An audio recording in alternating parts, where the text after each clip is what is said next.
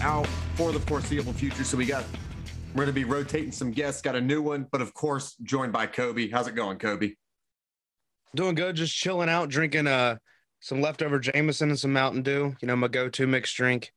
Um, just ready to hang out. You want to uh introduce our guest, Kobe? Uh, yeah. So our guest is this asshole that raised me. it's uh, it's Jason. What's up, Dad? What are you doing, buddy? Uh, I am drinking Jameson straight because I'm a man. Um, but I'm glad to uh, join you all and um, talk a bunch of nonsense and sports and act like I know what I'm talking about for you all to uh, criticize me. And I'm good with it. Right. And uh, I'm hanging out. I just finished uh, my sublimely self-righteous. As as Kobe says, it's all I've drank for the last two months, but I've changed it up. I got a, a Stone Hazy IPA now. So You only changed it to prove me wrong.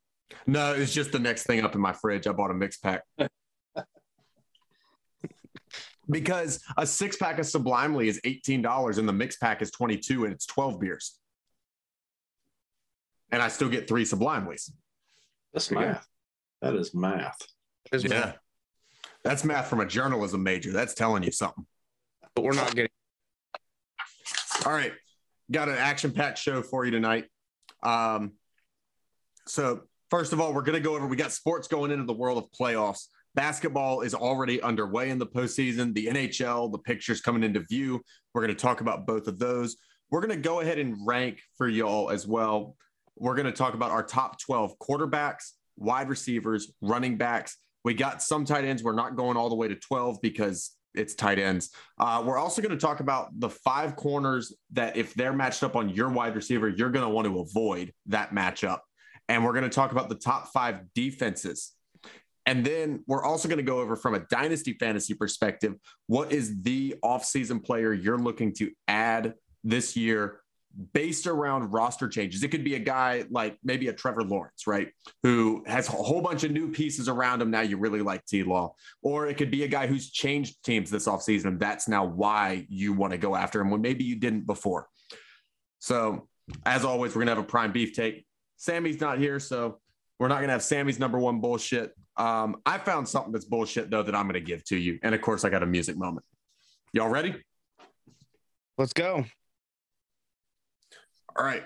We'll jump straight in NBA playoffs. Um, first of all, uh, Jason, I know you were saying you don't follow basketball as closely, so I don't know if you know this about it or not. Uh, Kobe, I know you do. What is y'all's take on the play-in? Like, dislike? Would you get rid of it? It, I don't care. I mean, it's a money making uh, thing. And so the play-in is what, eight through 10 or seven? Uh, all the way to the 10 seed. So nine plays 10. Winner of that plays uh, the winner of seven and eight. Yeah, I'm cool with it just because I'm looking at the standings right now. The Nets are at 44 wins, Hornets at 43 wins, and there's a drop off for the Knicks at 37. Um, out in the West, uh, you got 36, 34, and then a cutoff at 33. Those teams aren't going to beat the Suns at 64 wins. Why not play in and, and see who it gets? And it Yeah. shakes up a little bit. Yeah, and I think I, I think the way they executed it is pretty well done too, because like the seven and eight seed play, and the winner of that's automatically in as the seven seed, and then the loser of that goes and plays the winner of the nine and ten seed. So if you didn't make the top eight, you still have to win two straight basketball games to even get in. Right. What do you think, Kobe?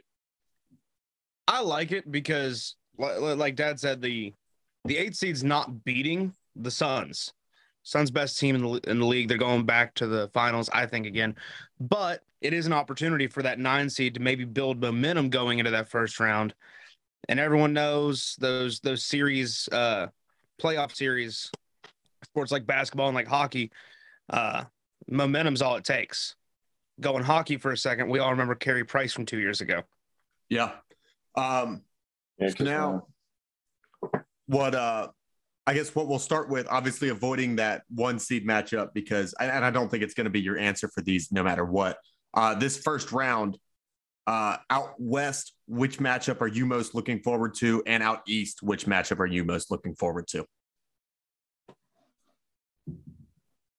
On, I'm pulling them up because I didn't have them in front of me. I'm sorry. Oh, hang on, Errol. Then I'll give them to you real quick. Uh, we got Mavericks, Jazz, uh, Warriors, Nuggets, and Grizzlies, Timberwolves out west. I I like the Grizzlies Timberwolves simply because I the Grizzlies have looked good all season. Because Ja Morant's a freak. Are they really who they they claim to be? Does that make sense? Yeah. You know, it's they've done really well. They've also done very well without Ja Morant. So don't give him all the credit. They have the best. Re- I saw it. They're like their record's pretty much the same with him as it is without him. That whole team is stacked. Yeah, that team's good. It's a, it's a very good team. It, I just want to see are they are they the regular season heroes? Are they the uh, the Washington Capitals of the NBA? The Washington Capitals of the NBA. You could say, if you want to go baseball, the Atlanta Braves for pretty much all of the 2000s and 2010s. Team of the 90s. Because all they did in the 90s was make championships and lose, except for that one time. Exactly. So I, I always want to. You always want to see uh, postseason success before you give them give them that. And plus, I think the Timberwolves are a little underrated. Yeah, and I mean, Cat, eh, he could catch fire. It's possible. Yeah. yeah. Karl-Anthony Towns, he's a big body and he can control the paint when he's in it. Yep. Jason, do you have one? Do you have a matchup you like out west? No, I'd never. I, I would watch Warriors Nuggets. I it just I like the way the Warriors play. I like the way they shoot. Although I'd love to see somebody just bang them in the paint. Well, um, uh, I was going to say the Nuggets are a good team to see that happen right. with, and just to see the contrasting styles. Um, again, you know, I, I, was a big fan of uh, basketball back before. It's tough for me to watch what goes on um, now with the whistle being blown almost constantly. Um, but I do like any sport that has contrasting styles um, and has somebody, you know, they just play two different games and it's always interesting to watch. Yeah, well, uh, this kind of works out because my favorite matchup in the West is the other one, Mavericks Jazz, because I love watching the young players of the league come into their own. And you do that, especially with playoff success. And with the Jazz, you've got Donovan Mitchell. With the Mavericks, you've got Luka. And I love watching those two guys play basketball and getting to see them butt heads in a seven game series. It's just going to be fun to watch. And then, so out east, we got Sixers, Raptors, Bulls, Bucks, and Celtics, Brooklyn Nets. Jason, you want to start with that one? Uh, Bulls Bucks. I I'm a Bulls fan. If I if if, if I were to, um, okay, I'm a Michael Jordan fan, um, and then you became a Bulls fan because of that. Um, and the Greek is just very interesting to watch. He does things that um, shouldn't be uh, being done um, stuff. But no, I, I but I do hope the Bulls win just for nostalgia reasons, if anything. Kobe, man, I I like the East a lot more the, than the West in general with with the matchups. I do too. I, I'm actually going to say one you didn't mention. I hope Atlanta wins tonight. Oh, you want Atlanta Heat? I want Atlanta Heat real bad because I lo- first of all I love Trae Young in the playoffs. He's the ultimate supervillain. He's my favorite player in the league because he's a midget that can that shoots and just the the bad attitude he has and the way that he can silence a home crowd is insane. Oh, I, quick question. Deal with that. So the Bucks, you know who the Bucks backup point point guard is? Who's that? Jevon Carter. If the Bucks play the Heat, do they put Jevon Carter on Trae Young because he clamped him at, in the Big Twelve? I mean, play Trae Young. I mean, play Atlanta. Uh, yeah, yeah. Oh yeah, Absolutely. I think they absolutely try and exploit that, especially because um, the best way to beat uh, the Hawks is to shut him down. So to make your point guard the defensive guy, Jevon Carter. That's what Jevon Carter's good at is defense. Yep. And that's why they brought him in because they don't need their point guard to score. Giannis exists. And he's great at dribbling the ball long enough to get it to somebody else. Yep. Um, for me, the matchup I'm most excited to see though is Celtics Nets because the Nets are finally allowed to have Kyrie Irving play at home because baseball's back and they didn't want to limit the Yankees. That's literally why that law changed. Um, but yeah, so Kyrie is playing home games. So you, and Kyrie and KD are both healthy. Ben Simmons is supposed to make an appearance Well- in this series. Is he going to play? He's Yes. So Ben Simmons it is it's it's health dependent. He's supposed to make an appearance late in the series. If not then, then in the second round. Well, Quentin, let me ask if if the Nets are going to win, okay, Mm-hmm. do they do, do they have a better chance to win without Ben? Who No. So I'm, I'm gonna say no, and here's why. The biggest knock on Ben is his inability to shoot.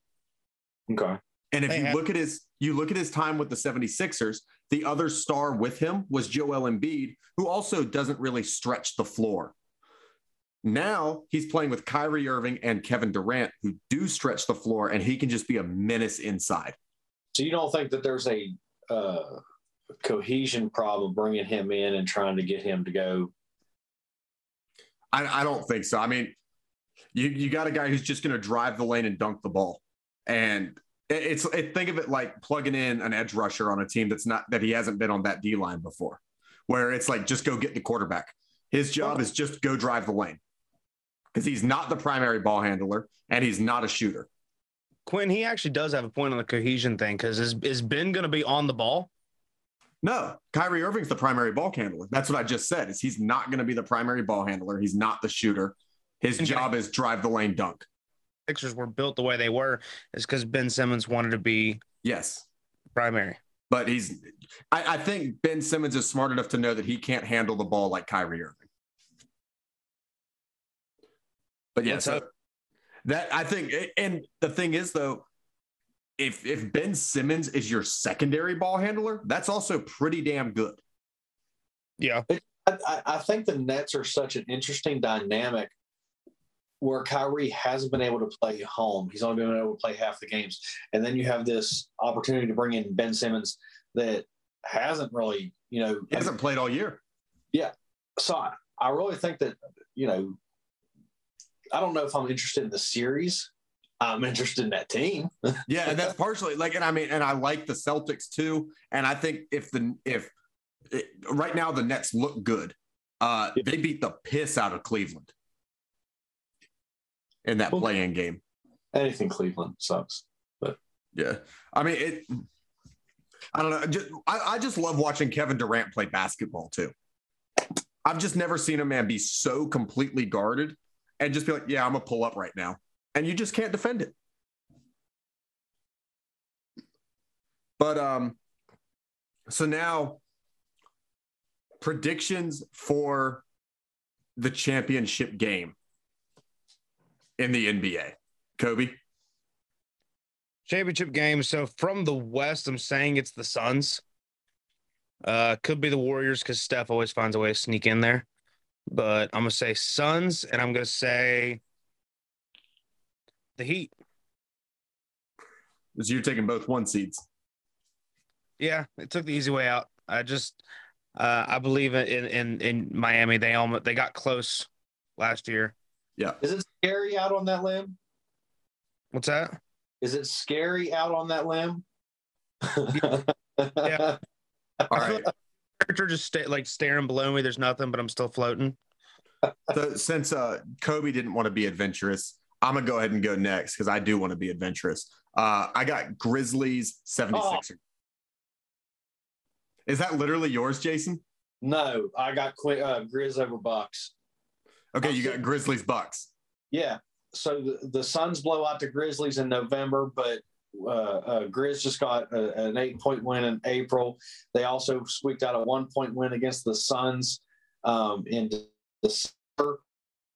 Like talk, the Greek Freak is just absolutely amazing in the East. Um, but I got the Grizzlies. Yeah, I, I like Memphis. I like Ja. I like that whole team. But now, and then I'll give my reasoning on uh, Philly. So Philly, up until the trade deadline, all they had was Joel Embiid because Ben Simmons was refusing to play. So what they do, they turned Ben Simmons into James Harden. so now you got Harden and Embiid together, and all of a sudden the Sixers caught fire. So I'm all in on the Sixers this year. I think that that duo is way better than anything they've ever had with Simmons and Embiid. And I think that's the duo that could carry them to the promised land. Because it wasn't that long ago that they just missed the NBA Finals by a shot that banked off the rim 19 fucking times from Kawhi Leonard. you, that sounded like pain, Quinn. No, I'm an I'm a Wizards fan. We don't we don't get fun. Yeah. We have the Wizards have never won a championship. The Bullets have, but not the Wizards. Oh, we get our fucking star athletes that slip on a puddle of water and re tear their Achilles. Thanks, that, John Wall. That happens. Yeah in his own kitchen. Um, yeah, unless anyone else has something they want to toss in on NBA talk, we'll shift it over to hockey. All right, hockey Cricket. it is. Cricket. I, have. I covered. Yeah, so that's all I got. Yeah, for someone who said you were going to be quiet, you had a good amount of bit to say there about the uh, the NBA playoffs and everything. Looks like you did some research, considering you haven't watched. I, they told me how to take notes. I like it. All right. So, NHL playoffs. We'll go ahead and start out east because the picture is pretty is formed. We we know who the eight playoff teams are out east. It's a done deal. Just the, seeding. The seeding's up in the air, but we know the teams and we and we know who the one seed out east is going to be. The Panthers have, yeah, yeah, this is done. They have two games in hand and six more points than the Hurricanes on the entire Eastern Conference. So we'll go off of right now in the East. We'll just go off of what the current matchups would be which would be Tampa and Toronto, Pittsburgh and New York, uh, Florida and Washington, and then Boston and Carolina.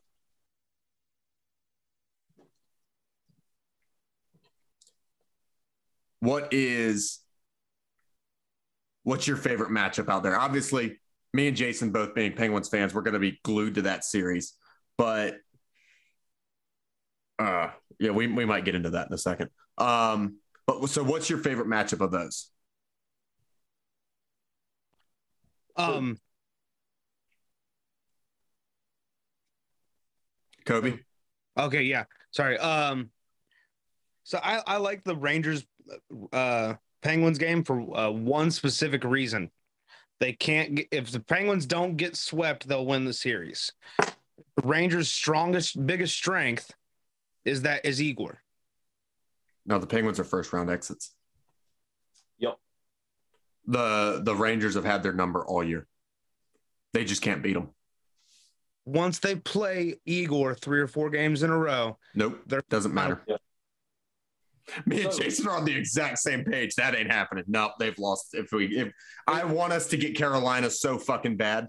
Hey, so I am begging the Washington Capitals two games in hand, put something together, pass us up, let us get Carolina, let us deal with the Rangers after some skate has been done. Please don't give us the Rangers in the. We could also the we just need the Rangers and the Hurricanes to flip too. They have the same number of games, only two more points for the for the Hurricanes. The Rangers yeah, could jump them. I don't see that happening though. I, I, I don't. Yeah, the Penguins' end of season schedule gets a little brutal too. It's been brutal. Yeah, It's it's it's it's been brutal the whole.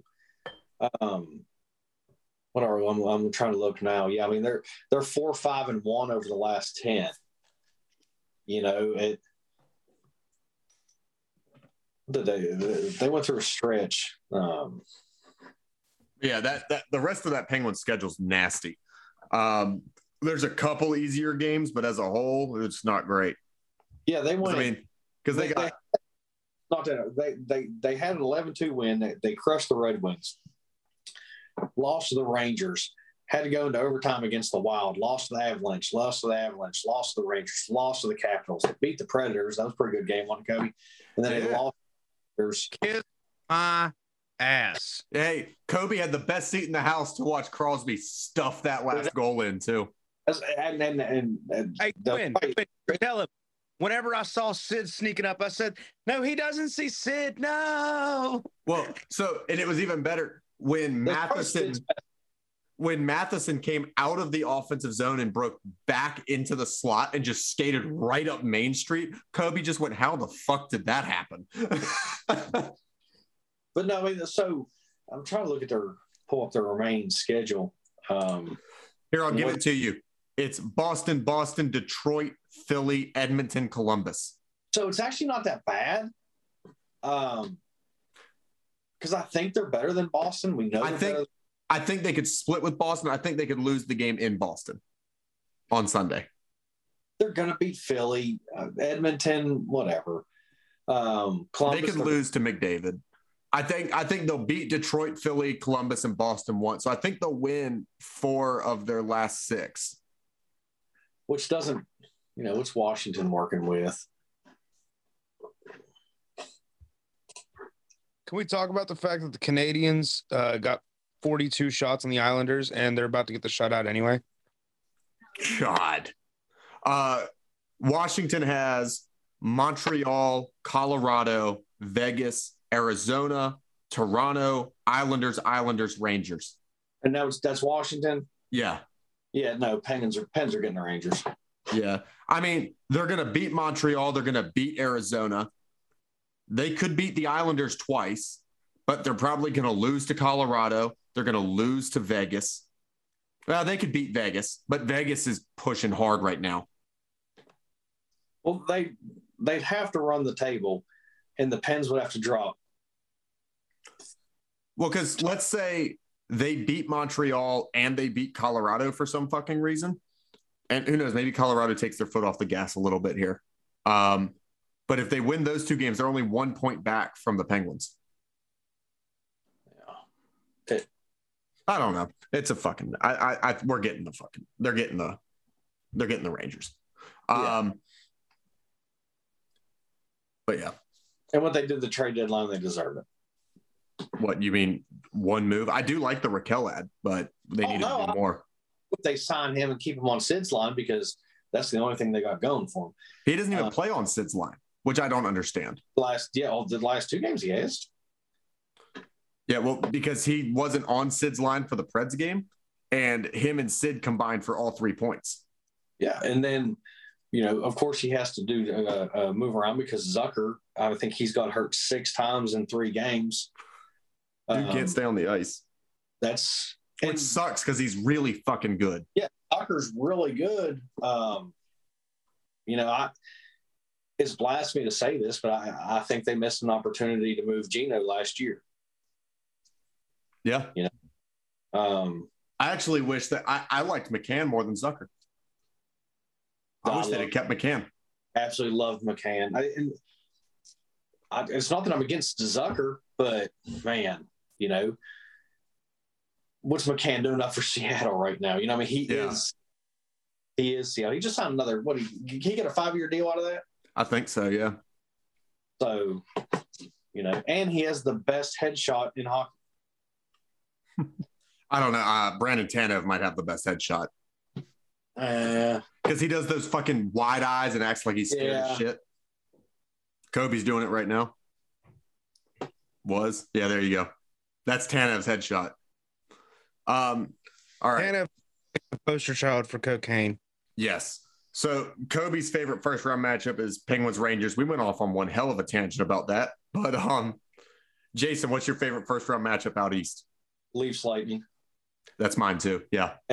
Leafs. I mean, you're you're going for a three peat and you're going through a juggernaut, and this might be the year that the stop Leafs. Nah, Yeah, I was about to say you got you got one team going for a three-peat, the other team that can't get out of the first round. And you should know this. We ran out of gas in uh, 18 um, against Washington. We always beat Washington in the second round. We're going to win a cup.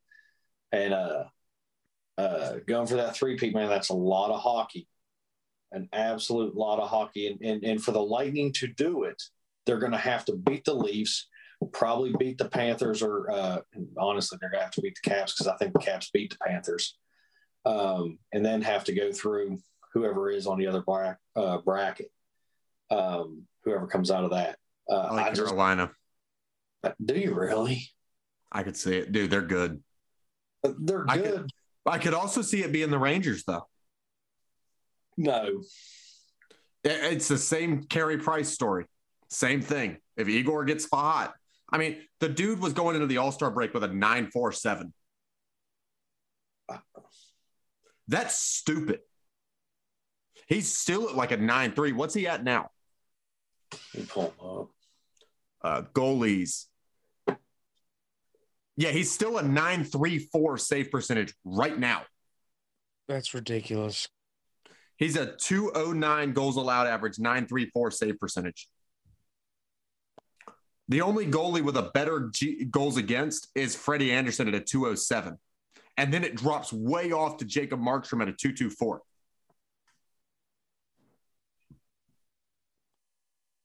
Freddie Andersen's been good this year too. He has a 926 save percentage as well. That's uh that's Calgary, right? Yeah. Oh, no, Carolina. Sorry. I don't think Andersen. No. Uh, Calgary's goalie is Jakob Markstrom with nine shutouts this year. Maybe that's what I was thinking of. Just got the names mixed up. I don't know. Freddie Andersen's also bounced all over the place in his time in the NHL Yeah, he has. because he started out in uh But at this point, so is Flowers a knock. because I was going to say I watched Freddie. He's Freddie Andersen started with in the Tampa organization because I watched him play in Norfolk with the Admirals.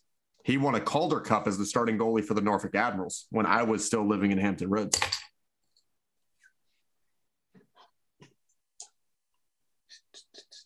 But um, but yeah, so I got my uh, same reasonings as Jason pretty much on the first round matchup of Lightning and Leafs because I, I just think that's going to be I, th- I I see that series going seven. I think that immediate series goes seven, which also tells me neither of those teams wins a cup because you've got to get out of that first round fast. No, Leafs in six.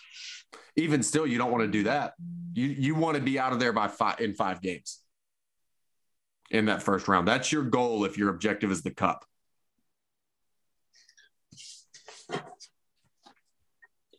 Oh, I don't know.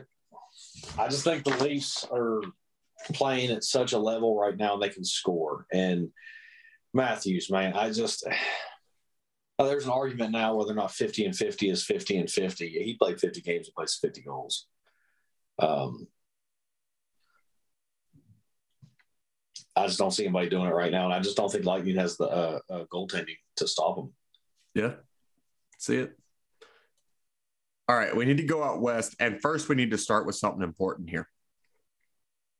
Are the Las Vegas Golden Knights going to make the playoffs? In their last nine games, they're seven, one, and one. They're making it. They are they have a they have a game ahead of both Dallas and Nashville, but they're two points back.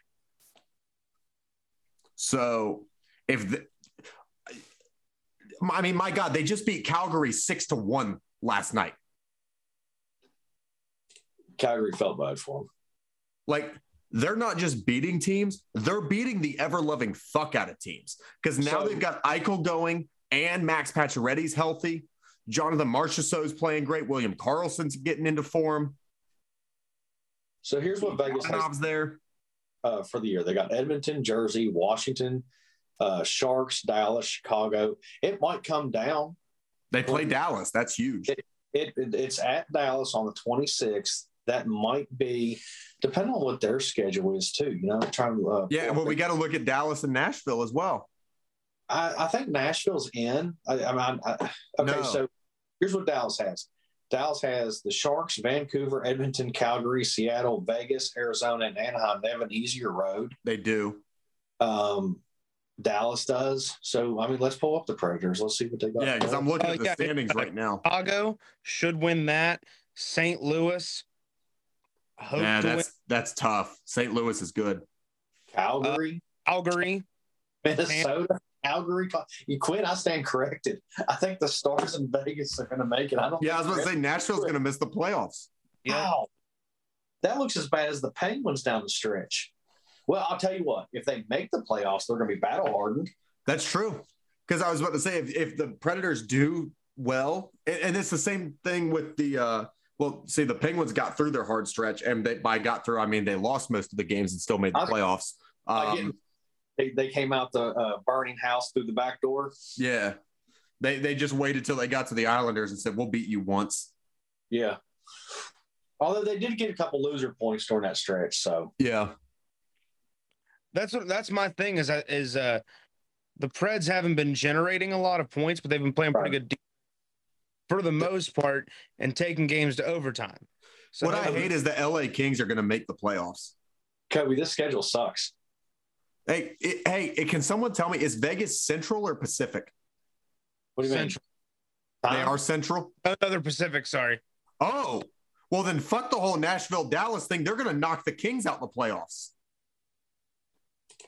Yeah, If Vegas is Pacific Division, they're going to bump the Kings out. Yeah. They won't. They won't bump uh, Nashville or Dallas. They'll Because- bump. They'll they'll bump the Kings first because the Kings only have one extra point on them, and the Kings aren't good.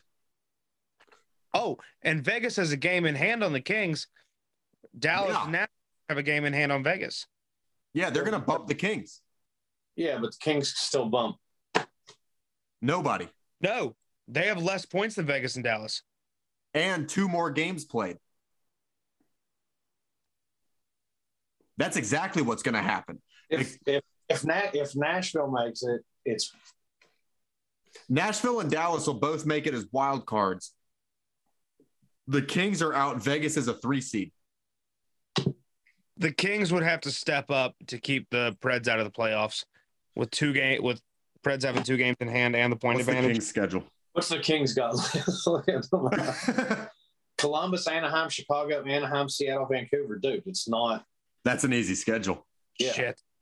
But so I still think Vegas could knock the Kings back to the three seed, or, or Vegas could jump to the three seed because all Is there one playoff team in the Kings' final schedule? No. all Vegas has to do is beat Edmonton on Sunday, and they're the three seed. Actually, fuck that. All Vegas has to do is go to overtime, and they're the three seed because they have the tiebreaker on the Kings. They have more wins. The Kings have 88 points with 10 overtime losses. Yeah, dude, I'm I'm I'm just looking at the schedule though. I'm telling you, Nashville was in the most risk. I think you're right. No, yeah. After seeing uh, the Kings schedule, I think you're right. that schedule. At the East and how the West could still shake up big time. Well, the Yeah, West no- won't shake up like big time. We have the Knights coming in, and we're trying to figure out who's coming out, and it looks So- like it's Nashville. So the only people that are not eliminated right now in the East are Boston and Washington, or yeah, Boston, Washington, but they're 20 points ahead of like Columbus and the uh, the Yeah, I think I think that I mean, like it literally has to be like Boston and Washington lose out, and Colum or, or in New York wins out. I think I mean- that's the only way it happens. Yeah, Columbus is, is is technically still alive too, but they're sitting at 76 points, and Washington has 92, and Boston has 90. Yeah, no, I mean it's we we know who's in in the East. We've known who's in in the East for the last two months. Man, It would so have taken a mon like me and Kobe talked about it like months ago. We were like, it would take a monumental collapse for any of these Eastern teams to miss. Yeah, literally, like Columbus would have to win out, and Washington get a loser point. Hmm. yeah, I think so who plays tonight? Somebody plays tonight. They might be playing right now. Islanders and Canadiens just finished, and Jets Panthers the just Islanders? The Islanders beat the Canadiens three nothing. The Panthers beat the Jets six to one. they beat Okay. the Jets. So it didn't affect nothing. No. No. Okay. And lo and behold, the Panthers beat the fuck out of a shit team. Yeah, it happens. And then tomorrow we got Penguins, Bruins, Red Wings, Rangers, Blackhawks, Preds, Wild Blues. That's going to be an interesting game. Knights, Oilers is going to be huge. Uh, Stars play the Sharks. Hurricanes, Avalanche might be an interesting game to keep an eye on. yeah, that would just because it's two good teams. But It's I, two powerhouse hockey teams. Yeah. I think the Avalanche uh, is far superior ho- hockey team. Yeah. All right. So trying to think here. Let's say because I think so we're all in agreement that Vegas is in. Vegas is going to get in. Yeah. Yes. And I think I think they bump Nashville. And I I think the Oh yeah, yeah. No, no, no, no. You're right. I, I think the Nashville Predators are the odd man out. yeah.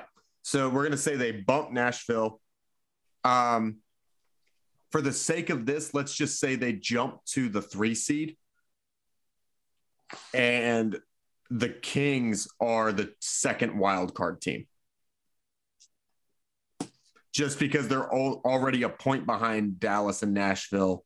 So you And- that What? in that hypothetical? What are you putting that as the matchups in? So your matchups would be Golden Knights, Oilers, Wild Blues, Avalanche Kings, Avalanche. yeah, and Calgary Dallas. Out on that limb again. No, because Yeah, like that was such a fucking Was it- walk in the park for them. was Cal- Colorado will sweep the LA Kings. There's not Yeah. a doubt in my mind. was Nah, it man.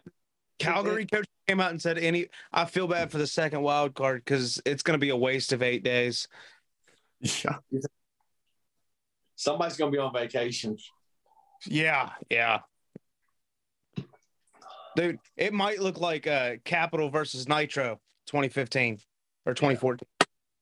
So that puts us at Panthers, Washington, Leafs, Lightning, Hurricanes, Hurricanes, Boston, Rangers, Penguins in the East, and what? Vegas, Edmonton, Wild Blues, Avalanche Kings, Calgary, Dallas. Dallas ain't got Yeah, Dallas, I don't that team, I thought they made all the right moves and they've done nothing but disappoint since then. Um yeah, so so what's your favorite matchup out west? Oh, Oh, Wild Blues. none of them now. I think the the Wild and the Blues is the only matchup, isn't it? Yeah. well, so I'll give you mine. Be Edmonton and Vegas. Edmonton's good. You got McDavid, Draisaitl. I love watching that team play. And you got Vegas, who's coming in with a fucking outrageous head of steam You know, after going on this absolute tear. But you know Vegas wins that. Uh, not necessarily. Listen, Edmonton is Edmonton. All right. Until, until Well, hang on. Then so for you, I I, I, I I agree with you, but I think know. it's going to be a good series. all right. When we get into who we think's be- coming out of each conference, we'll get there. It might We'll be an there. exciting series. Yeah, I think I, I just think it's going to be great hockey to watch for like six games. Five. Could be five. I could also, I mean, McDavid's also McDavid and Draisaitl are capable of stealing two games. But their back end is D- d- they they're 43 26 and 6 with no back end yeah, but half the okay. So when our, when when when you talk about those records, you have to understand that half of those stats came against the lower half of the league as well. mcdavid has 110 points and Draisaitl has 105 they're one and two in the entire league. You can forego a back end when you're doing that shit. Until you get to the playoffs and everybody's good. Yeah, but Edmonton's not beating just bad teams. I don't know. I, I think the series will be fun to watch. I, I just and one I just love watching Connor McDavid play hockey. It'll be the it'll be the fastest series in in terms of actual on ice speed. Yes, and and I also love what like fast paced, chaotic, back and forth hockey. Love watching that kind of game. Yeah, it should be good from that standpoint. Absolutely. Yeah, it, it, I think it's going to be of every series in the first round outside of the Penguins, just from my like fan base perspective. That is right. going to be the series that I am tuned into every single game if it's an actual matchup that happens. And I think if you love watching in, insanely fast paced hockey, you'd be remiss to not watch that series. But the first round of the NHL playoffs is the best time of the year. Yeah. Like this, I, I was about to say this is my favorite like sports time of the year, period. Because you got the yeah. NFL draft coming up at the exact same time, you got the NHL playoffs, the NBA playoffs, baseball's back. I love this shit. Well, so I'm anxious to see how the networks do this because I used to love it when Versus had it and then NBC, NBC Sports had it because you would turn on the TV at six o'clock at night and there were three games every single night. Yeah. You were to, I didn't get no sleep. God, I remember. There'll be a lot of ESPN Plus. I think. Good. It, Multiple TVs. I don't remember. I don't remember where I was, but I was. I was not home. I remember not being home. Maybe we were in Tennessee for like a summer trip back to the grandparents, and we had gotten like a cabin or something. But I remember it was Sharks and Kings in a playoff game, and I was staying up to watch it. It was in LA. So it stayed, it started stupid late. And that game went to like five overtimes or some nonsense. It was like one of the longest games in NHL history.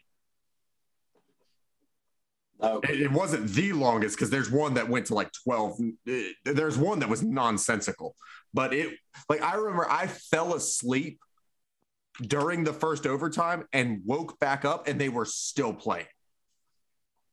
Oh, I think it was Sharks Kings. I know the Sharks were playing.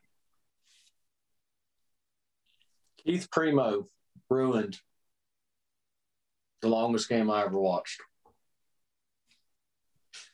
The uh, Flyers beat the Penguins in five overtimes, and it was brutal. I think it ended like two o'clock in the morning. That's the one they ordered pizza to. Oh yeah. So about the middle of the third overtime, there was a random whistle and you see these dudes walking out with boxes like from behind the benches. Yeah, here it is. Hang on. Hey, sorry, I found it.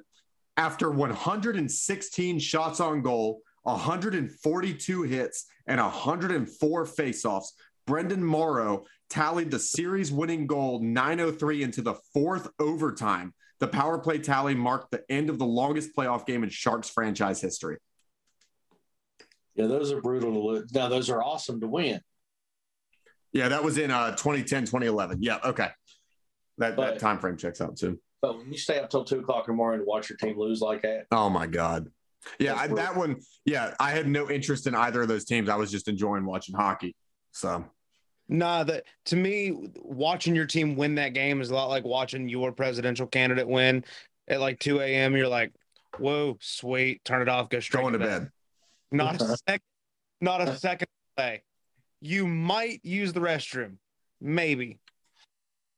No, Kunitz's goal in second overtime against Ottawa, though, is still one of the best. Oh my god! And if you watch like any YouTube video of like the best moments in sports history, that yeah. goal is usually on there, and that goal call is incredible too. If you watch like greatest sports calls in history, that call is usually in there because that call is great too. Because that um, series so tight. Yeah. All right. Now, Stanley Cup final predictions. Um, I'm gonna go Rangers. I think Igor's that. I think Igor's that dude, and not to go run of the mill again, but Colorado Avalanche are straight up better than every other team in the West. It's not close. Jason? Avalanche over the Leafs. I don't. Finally do it. I think the only man. I, I- I love Sid. I think Sid is is is about as good as you possibly get. But I think The Penguins MacKinnon- don't beat playoff teams this year. They haven't all year. They can't Uh, do it. I just think MacKinnon is the best in the league. Um, Sid's thirty some. Like that happens. yeah, Hey, my favorite, my favorite MacKinnon moment of the year is when he slashed the piss out of that referee, though. He deserved it. He was talking shit. Dude, that clip's hilarious because you know because that both teams were the other team was wearing dark pants and he 100% thought he was slashing a player and realized it was a ref. It's so good. I just, I just think the Colorado Avalanche are going to be so rested through the playoffs because I don't think they run into anybody that gives them trouble. Oh, I got them running into somebody that gives them trouble. Calgary, No, I don't even have them making the finals. I Vegas. Yes, sir. I got Vegas going on this fucking. Like I'm, I was talking to Kobe about it. I said this team is ungodly hot right now. Seven one and one in your last nine. I don't think they're slowing down going into the postseason. I think they're going to stay on this fucking wicked tear, and they're going to be blistering hot. And people are forgetting it's the same thing with this that I said about the Sixers, where we hadn't seen a lot of Harden and we hadn't seen a lot of Embiid the NHL trade deadline is even closer to the postseason than the NBA's. Yeah. And- so Once, well, hang on.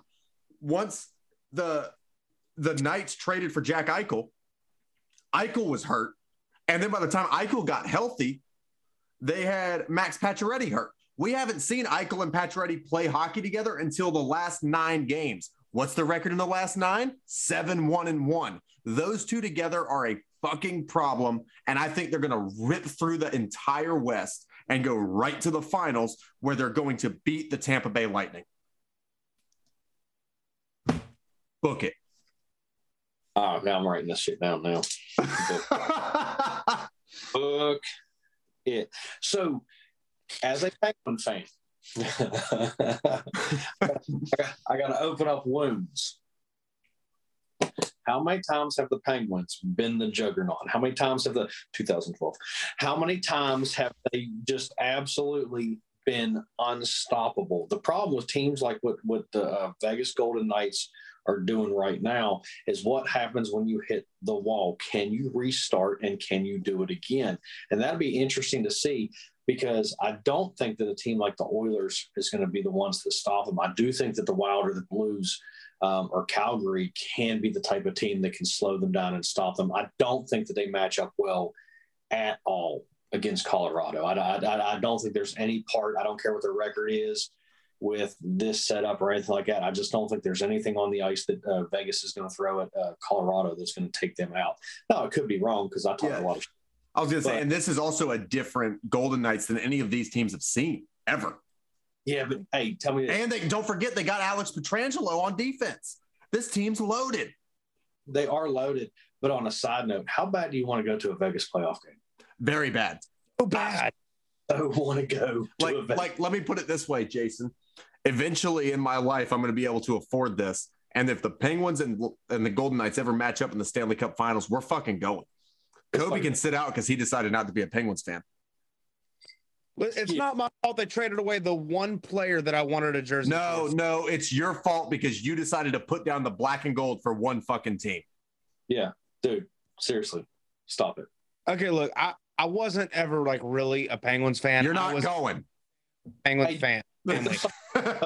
No, I don't want to go to that game. Me and want, Jason are flying to Vegas. Fuck Listen, I want to go to Vegas, Nashville because those are two most entertaining.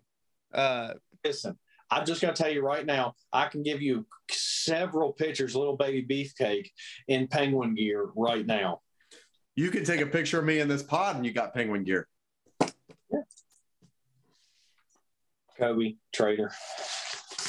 all I'm I took my girlfriend had never watched a day of hockey in her life.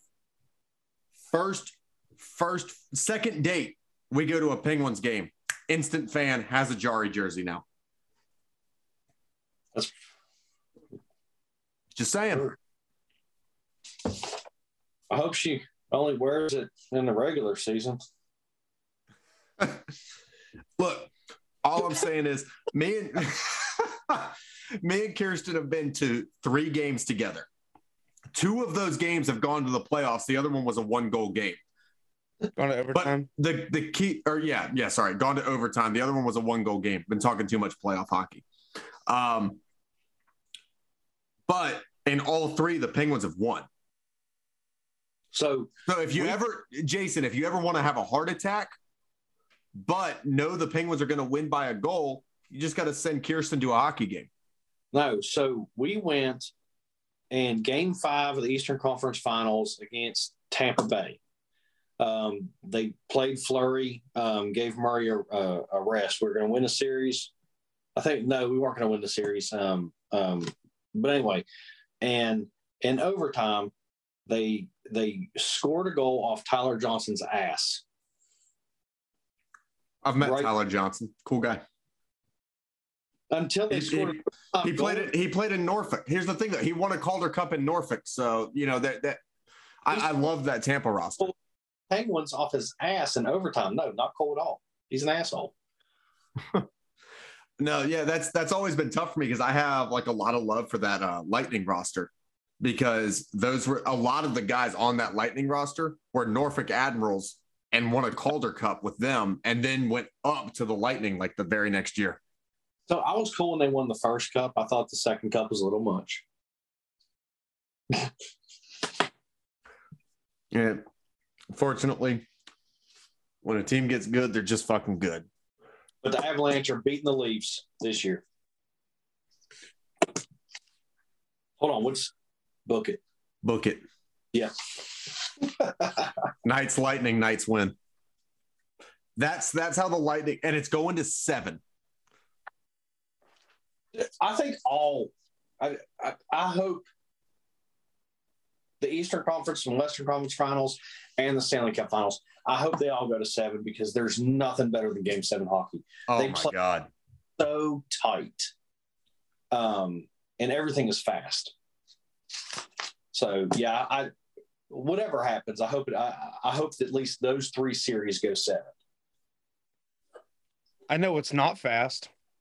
What? You two talking about Penguins hockey. Hey, you Oh. could be a fan too. Yeah, you could. Hold on. All I'm saying is y'all been on a tangent for a When? minute. Can we can we do one of those infomercials for Kobe? Do you feel left out? Do you feel like the I almost just spewed beer out my nose. Oh my god! Almost, you- I stopped it. It was close. It was close. Did you see that goal Sidney Crosby scored against the Predators? Yes, I did, and it was a beautiful goal. And I can't. I'm not even mad. Wait, which one? Ah. Because he had two. Sid Sid was a monster that game. Yeah, it, right. between Sid and DeSmith, it was those. It, it was those two. Yeah. that, that game. I thought DeSmith was going to steal Jarry's starting job until he played the Islanders. Bro, stop it. I don't know. Dude put together dude put together some awesome saves in those two games, but he also lets weak shit in. It's so weird. He's so Yeah. weird. put him in your top twelve. Oh, top 12, you say? Well, how about I give you my top 12 quarterbacks real quick for fantasy this year? All right, All go for it. I'm gonna give you my first one. I swear to God, it's not bias. I have reason. I got Herbert, number one. I don't I- just. Yeah, I had Herbert at number one. Why'd you just change your shirt? It's still a Penguins hoodie. I could go pull on a uh, Herbert jersey. No, we're gonna be. We'll, we'll give it a second. Um, no, so I got Herbert, then I got Josh Allen, then I got Joe Burrow, then I got Patrick Mahomes, then I got Russell Wilson, then I got Lamar Jackson, then I have Aaron Rodgers, then Dak Prescott, Matt Stafford, Derek Carr, Deshaun Watson, and Kyler Murray. And so, something that we have agreed upon is that we are playing under the assumption that Deshaun Watson will play all 17 games this season. Um, but I did throw in a QB 13. Obviously, you bump up Kyler if Watson doesn't go. My QB 13, if Watson gets suspended, is Jalen Hurts. Fuck you.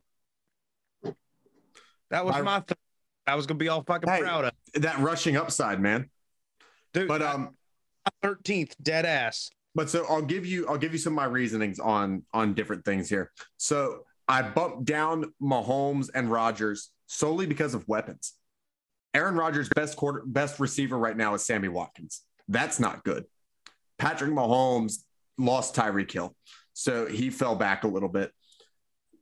Herbert, Allen, and Burrow have great weapons all around them, and uh, I think Herbert and Allen are on damn near the exact same level, but Herbert has slightly better weapons, which is why I went Herbert over Allen. That was really close for me. And then I think Burrow's just a step back from them, but also has great weapons.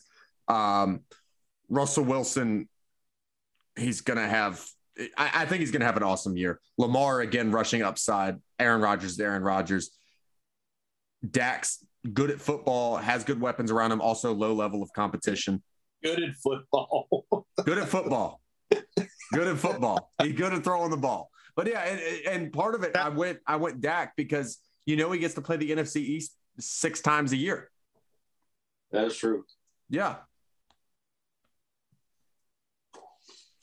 The one I didn't put on there that I I don't know, I was looking for somewhere to fit him in was Tom Brady.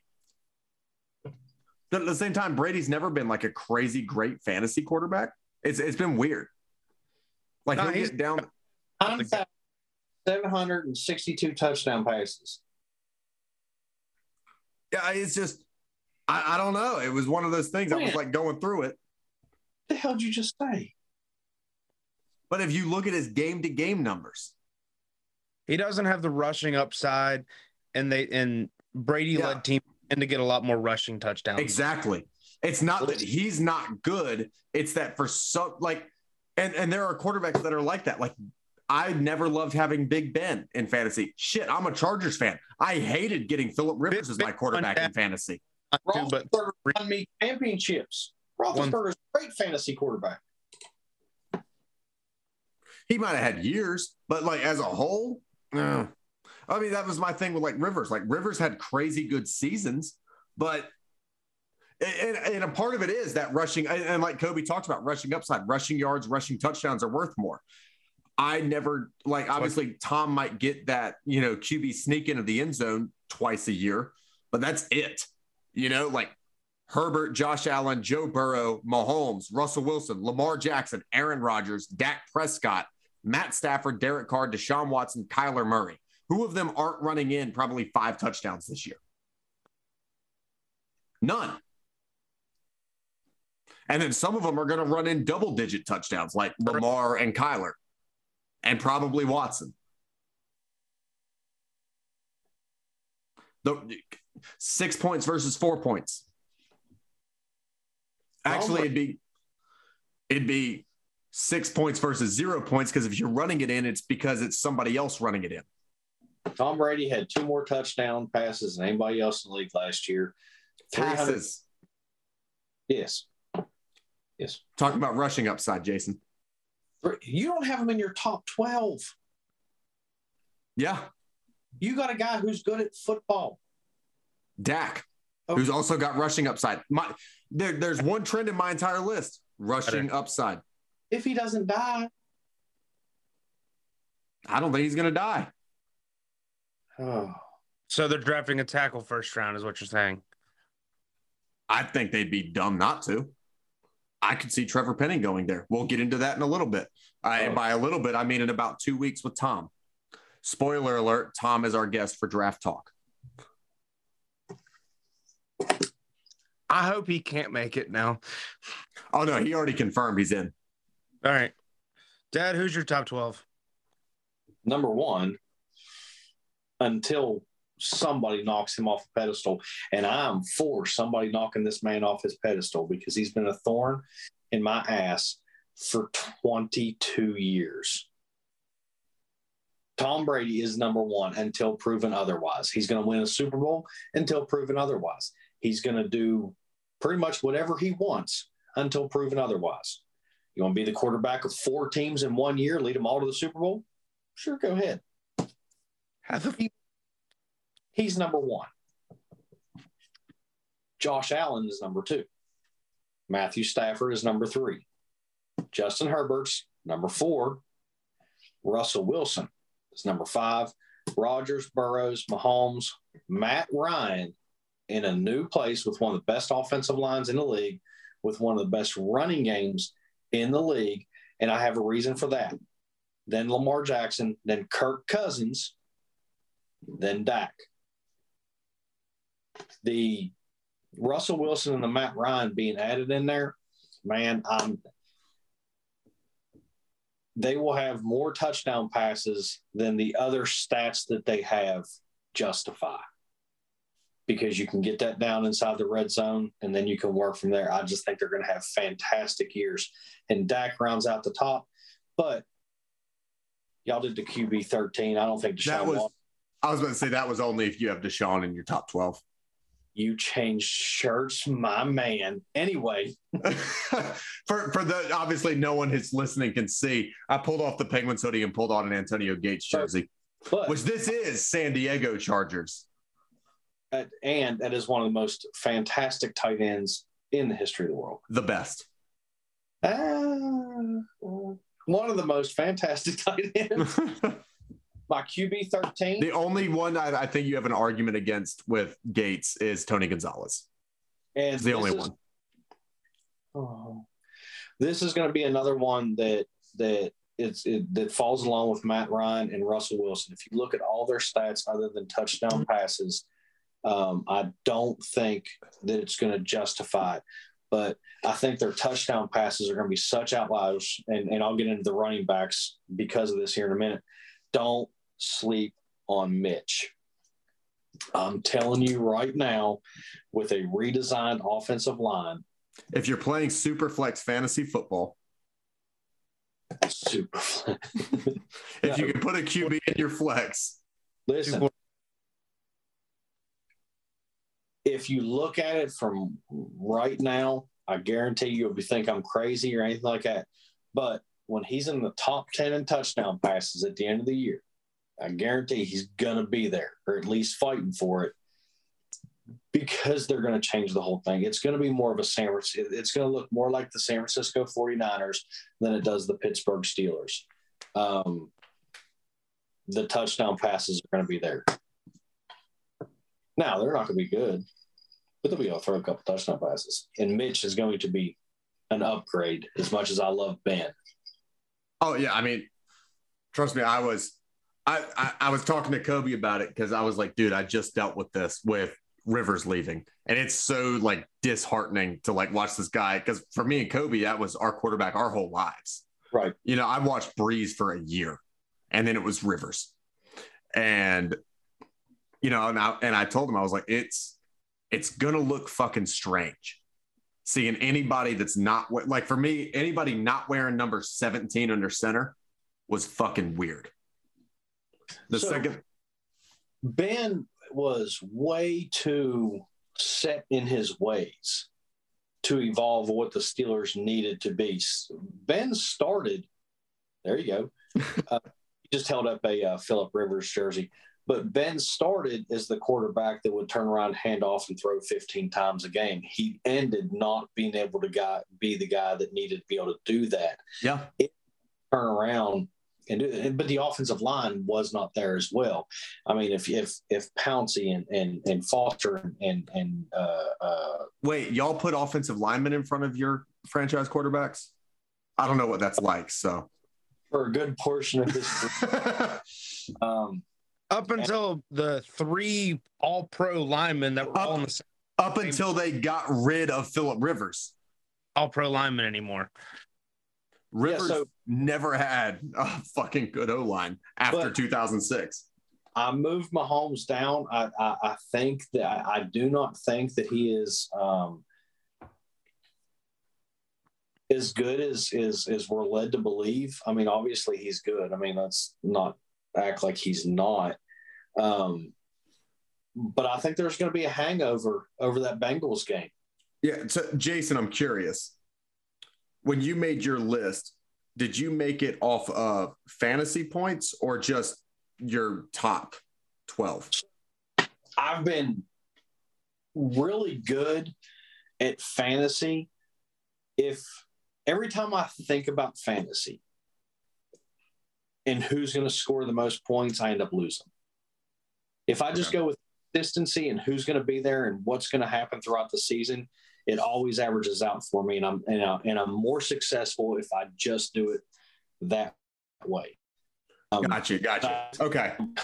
So it's a it's a different mentality for sure. Uh yeah, because like if I was if I was talking just straight QB index, like QB ratings, Mhm. or you know, like like obviously Brady's in my top 12. I was looking at straight fantasy points.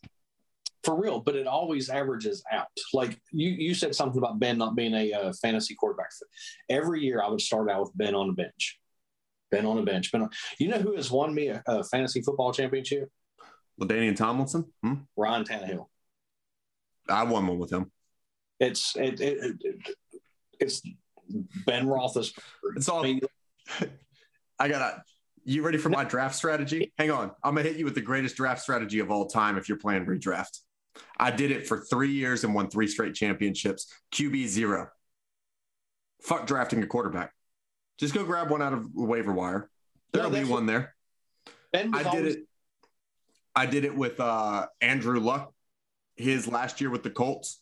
I did it with um, I did it with Tannehill his first year with the Titans. I did it a few times. I did it three straight years. I don't. Oh, and I did it with Lamar Jackson So with his So- breakout year.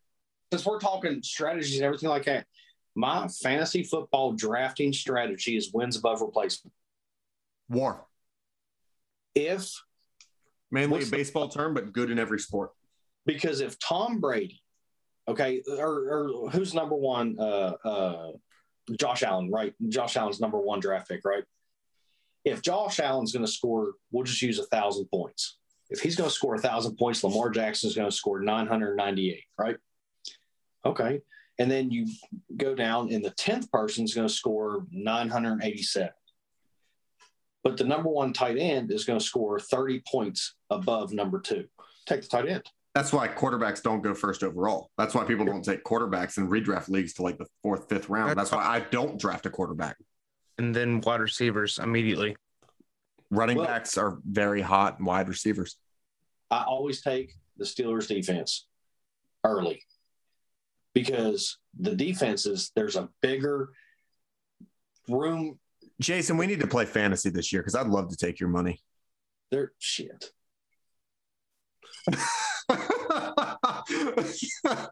I just heard that you draft a defense early, and I was like, "Yep, all right." Oh, for sure. There, there, there's such a margin of difference in the defenses. Man, the Steelers last year, Stream them, stream them, stream defense and kickers. I live by that, and especially in redraft. All right. So my projections. Yeah, I was gonna say, yeah. Let's get into your QPs now. All right. My number. We can get one. into this later, Jason. My number one. I think you guys will think is interesting. Russell Wilson. I could see I- it. I'm not against it. I think having Jerry Jeudy and Courtland Sutton around you, along with Albert O, who I think is incredibly underrated. He's not had an opportunity to show. I think he's going to be better than Noah Fant was in that offense. Yeah, Number two, I have the same number two as both of you, Josh Allen. Then number three, Kyler Murray. Four, Mahomes. Five, Herbert. The only reason I put uh, Mahomes above Herbert is because the Chargers' run game is stronger. And I think that's going to take away some points from Herbert. No reason you put Mahomes above Herbert is because you wanted to fuck with Quinn. it's because he wanted to be wrong. It's fine. You know, you can. There's a bunch of there's like scratch marks between me putting a J and a P there for a second. I'd which one to put first. You got to remember the Chargers' run game also consists of two yard dump off to Eck, go take it 60. Yes, no, I'm with you. I'm with you. So he still gets the passing yards. I just think uh Mahomes has no run game behind him. And what do you they're- mean? They drafted Clyde Edwards Helaire in the first round. That was a hit. Stop it. God, what a fucking bust. Hey, All right, man, carry on, Kobe. And let you be sarcastic. Just shut the fuck up. but then I have uh, Joe Burr. Then I have, then I have Matthew Stafford Oh. and Derek. And I couldn't, I could, same thing. I could not decide which to put first. So they're on the same line on my sheet. I think both of them are going to have almost identical years having to, having multiple very strong weapons around them. Then Lamar Jackson, then Deshaun Watson, Tua, Aaron Rodgers, and quarterback 13, assuming Watson doesn't go, is Jalen Hurts. I like it. I think Tua is going to, where they want to use Tyreek Hill, as Mike McDaniels put, just like Deebo Samuel. I think Mhm. that's a great opportunity to to get the ball uh, in his hands, and it's going to be a couple jet sweeps that'll technically be passes for Tua, and he'll get a he'll get a bonus 150 yards a game. Yeah, I, I I'm I believe it when I see it with Tua. I think this is his year. I, I just got that Well, feeling. I, if, he, Hold on, if he's not good this year, he's buried. That's it. Kyler, Kyler's not even going to play. Who? No, How- Kyler's good to go. Kyler's going to get the contract. Why? There's nobody giving him that contract. He's the best young quarterback out out in the NFC right now. Oh God, no. That's why I said young. Obviously, Rodgers and Brady are better, but Are you? Dak's not old and he's good at football. if I was building a team right now, I'd take Kyler over Dak. No, dude, that's so bad. There, Mhm. there's nothing he's doing that's good. He runs- doing. He runs around for his life. Well, I I would say having to run around for your life is not an issue of the quarterback. It might be some protection problems there. That they're not fixing. Yeah. Oh, and hold on. He's So, gonna- so hang on. What I said was, if I was to build a football team, I would build around Kyler over Dak. can you can you would you really because can you Yes. can you teach an old dog new tricks? He, he's what going into his fourth or fifth year now. Fourth. Yeah. Fourth, he is for three years. He has run around for his life, and he ran around for his life pretty much in Oklahoma too, out of design more than necessity. But in Arizona, he's been running around his life out of necessity. You're now going to start building around him and expect him to stand there and make the reads that he needs to, or Fine. he's going to backyard ball and run around and That's- find the The He can run around all he wants as long as he's winning football games. Look what he did when DeAndre Hopkins was on the field. And then he got hurt and D Hop got hurt. And lo and behold, the Cardinals fell off a bit last year. I'm just saying. But it didn't happen until both of them got off the field because even Exactly. Tyler was out there without DeAndre Hopkins. He was still making it happen, and he wasn't really. were- he was making reads. It was a lot of bootlegs and play action. The same thing Ben did for the first half of his career.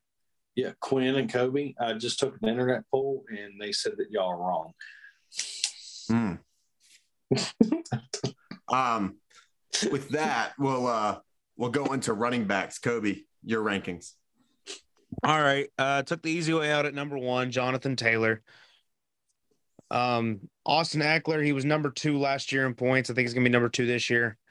Uh, Najee Harris, he's number three.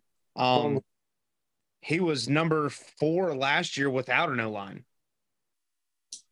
Now he has an O line. Uh, Dalvin Cook, CMC, Cordarrelle Patterson, although uh, uh, I think all apps consider him a running back.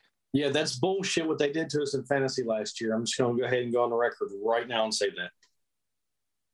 Where they didn't give you both options. Yeah. One app did. Was it ESPN? Nobody would have drafted him as a wide receiver. It wasn't until week four where everybody recognized he was a running back. Yeah. Uh, but then Derrick Henry, then James Conner, because James Conner, even a committee in a committee system in Arizona last year, placed eighth or ninth in fantasy points at PPR. Yeah, now he's not in a committee. Yeah. That's a good, I I, I left him off my list, and now looking at him, like shit, I probably could have fit him in there somewhere. And then Chase Edmonds in, in uh, Miami. I, I I think the the type of offense they're going to run, Mike McDaniel seems to want to run the ball the way he's talking about you know, uh, comparing his game plan to Kyle Shanahan's. See, that it- committee scares me too much. I, I think Chase Edmonds gets your red zone, uh, your red zone and your uh, your short yardage passing. Um, Yeah, no, I- th- there's a guy who gets both of those. His name is Mike Gesicki. so And then I, to- Nick I Chubb, totally. Hey, Who's Kobe, DeAndre- Kobe, I'm What? going to give you props. I'm going to give you props. I totally forgot about who was going to coach Miami. I spent more time thinking about who the players were instead of who the designer is. So good pick. yeah, My my biggest concern with that offense is the existence of Raheem Mostert. The what? The existence of Raheem Mostert Yeah. also in that backfield. That's yeah. Raheem Mostert, I think, is going to. I mean, we're talking about the fastest running back in the league. So Is he, is he still though? Didn't he? Uh, yes, no, he's is still it? fast as shit. I think you almost see Raheem Mostert in a situation like Le'Veon Bell lining up a wide receiver half the time. Is he faster than Deebo though? Yes, Yes, he ran like a four three one. that's Yeah. All right, all right. Mostert, No, he's fast as fuck. He's usually the fastest guy in Madden, not named Tyreek Hill. Tyreek Hill. Yeah, fuck him. I'd actually like to see him and Tyreek Hill in a foot race. I'm not kidding. By the way, by the way, I they signed three players to the league, and the slow and the slowest of those three players uh, in their backfield and wide receiver room is Chase Edmonds. Yeah, and he's not slow. He's not slow. Yeah, no, that was, they, they made good moves this offseason. They went for speed. They're going for speed kills. You're going to see motion every play, jet sweeps, reverses, everything. A lot of lateral Yeah. movement. Yeah, Also, Dad, I guarantee you they run mesh concept passes 25 times a game. Oh, 100%. I mean, that's literally been like the image on Twitter, too. Um, wait, did you finish your 12, Kobe? Yes. Okay. Uh, Jason, you want to do yours? Yeah. Well- I- low hanging fruit. Jonathan Taylor's number one until proven otherwise. Yep. And I think we're- all on the same page there. I, I don't know if he's the best running back. I do believe that I might be able to be at least the 12th best running back behind that offensive line. That O line's not what it was two years ago, though. That's that's worth noting. They lost some pieces. They have Quenton Nelson still. They're not bad. No, they're not bad at all, but they're not the best in the league anymore like they used to be. Derrick Henry is number two. He's going to be the workhorse, and he's going to be the workhorse because he has to be the workhorse. Um, Dalvin Cook, um, he can do just about everything. And man, I'm telling you right now, and one of the reasons I love Russell Wilson as much as I do in Denver, and one of the reasons why I think the Kansas City Chiefs are not making the playoffs, Javonte Williams is an absolute monster. And y'all about ready to see what he can actually do especially when they don't have to stack the box with nine. Um, Kamara, Chubb, Dixon, Austin Ekeler. Um, I, I don't think that they're going to make Ekeler the workhorse that he was last year. Um, I think that um, they have a defense that they trust now, so they'll be able to open up just a little bit more instead of uh, uh, grinding out some of those. They Um, also, I, I can tell you from a Chargers fan perspective and being really up to date on their like news and stuff, they're trying to find an RB two that could actually take some of his workload from him because They it's have- just too much. They're going to kill. him. Yeah, exactly. And man, I, don't sleep on this guy, man. I, I, David Montgomery. Ooh, Um, I, I watched the Bears last year a couple times because I watch a lot of football. And yeah, I like Montgomery. I just hate the Bears. the Bears are from a one of- fantasy perspective, uh, I don't like hate the Bears, but from a fantasy perspective, I hate the Bears because I liked Allen Robinson. the the from Penn State, but um, one of the worst constructed football teams that there is. is the- and David Montgomery stands out every single time he's on the football field. yeah, And Tony Gibson from Washington, if you follow it, the same exact principles that I had with uh, the Bears, he just showed out every time. For he had every reasons to fail, and he just continued um, to move forward. And then I got Najee. I just think that they beat him to death, and I'm not sure he makes out his rookie deal. And Aaron Jones, uh, finishes out. I like I like that list. Um, all right, I'll go ahead and give mine here. So we're all in agreement here. Jonathan Taylor, number one. I mean, it- it- Lamb, he's, he's just good. To what Um, you said, the best running back, you might be right, but they do love counter right, and they have the best left guard in the league, in Quenton Nelson. Yes, they're, they're just good at football. Um, um, uh, number two, I got Derrick Henry. Uh, number three, I got Dalvin Cook. Me and Jason literally have the exact same top three. Uh, four, I got Christian McCaffrey because PPR upside. If that man stays on the field, he's an absolute menace to society. Um, uh, number five, I got Ekeler. Six, I got Najee Harris. Seven, I got Nick Chubb. Eight, I got Antonio Gibson. All right. Nine, I got uh, Aaron Jones. 10, I got Joe Mixon. 11, I got Alvin Kamara. Uh, and, and so I got to give a caveat to that one if he doesn't get suspended. So I'll give a running back 13 as well because he did beat the fuck out of a dude. Um, 12, I got Javonte Williams. And then if Kamara is out, bump Javonte up. And then I love J.K. Dobbins. People are forgetting J.K. Dobbins exists. You know what? That's a great point, Quinn, because the Steelers had a chance to go J.K. Dobbins and they did not. And he tore his ACL last year. Yeah, he didn't play at all last year, and people had forgotten that he exists, and it's a damn shame because he's really fucking good.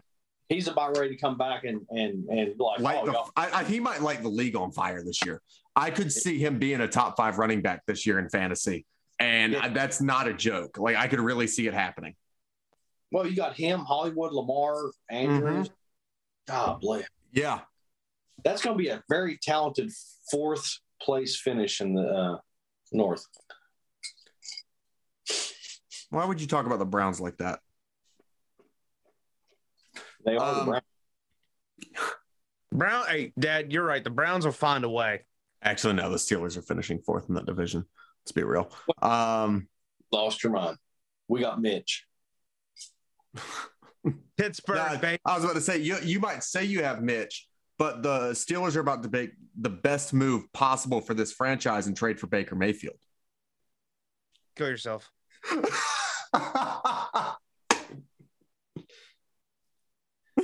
So here's why that'll never happen. this probably isn't where you want this podcast to go. Juju's gone. Oh, all, oh, wait till you wait for my number one bullshit. I got it all based around Juju. All the distractions are gone. Zero chance. Now, talent wise, Baker actually, with Matt Canada, kind of makes sense. No way they're bringing him inside that building. Zero chance. One of the biggest things, it isn't the fact that Mitch can throw the ball. It isn't the fact that he actually can understand an offense. It's the fact he likes to kiss titties. Mitch does like titties. and if and if you don't believe me, The ask him. Steelers are a pro titties franchise. they they are very pro titty, but also, man, how much bullshit have you seen around Mitch? Yeah, but the bullshit I see around Baker, I love though. You Like, it- really? Like, so here's the thing. Like, this is the way I, I look at it. him locking up Ben's house for progressive commercials? So here, yeah, no. So this is my thing, is I look at everything that he does, and I'm like, if I was a like, and I look at this with like every player that does this shit, right? So like Kyler doing his shit on Instagram, right? As a Cardinals fan, I would hate that, Yes. but everything that Baker has done as a Browns fan, I Yeah. would love that. No. No. Like I don't know, it, for me, it lights a fire under a fan base. No. He whined because they looked elsewhere. I love you, Cleveland. I don't know what I'll do next. Shut up. Be better. Fight. I mean, the man took him to a playoff berth and then beat the Steelers, and then they started looking elsewhere. That's what you invited me on this podcast to talk about? Fuck you. Don't worry, I was at Kobe's house. That was that was an event. Um, Yeah. Yeah. That was awful.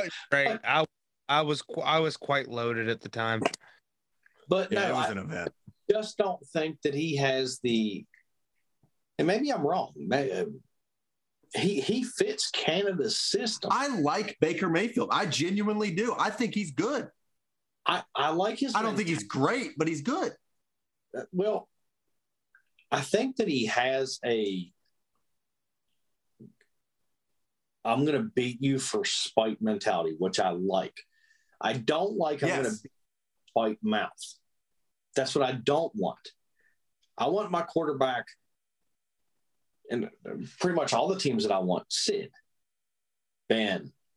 I mean, I want my teams to kill you and then be like, well, you, you know, we try best to. No, they slide, slide, look at their side eye at you, and they're like, yeah, you know, I know, everybody knows.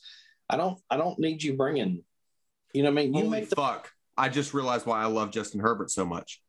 you make the most money on the team. Shut the fuck up and let everybody else.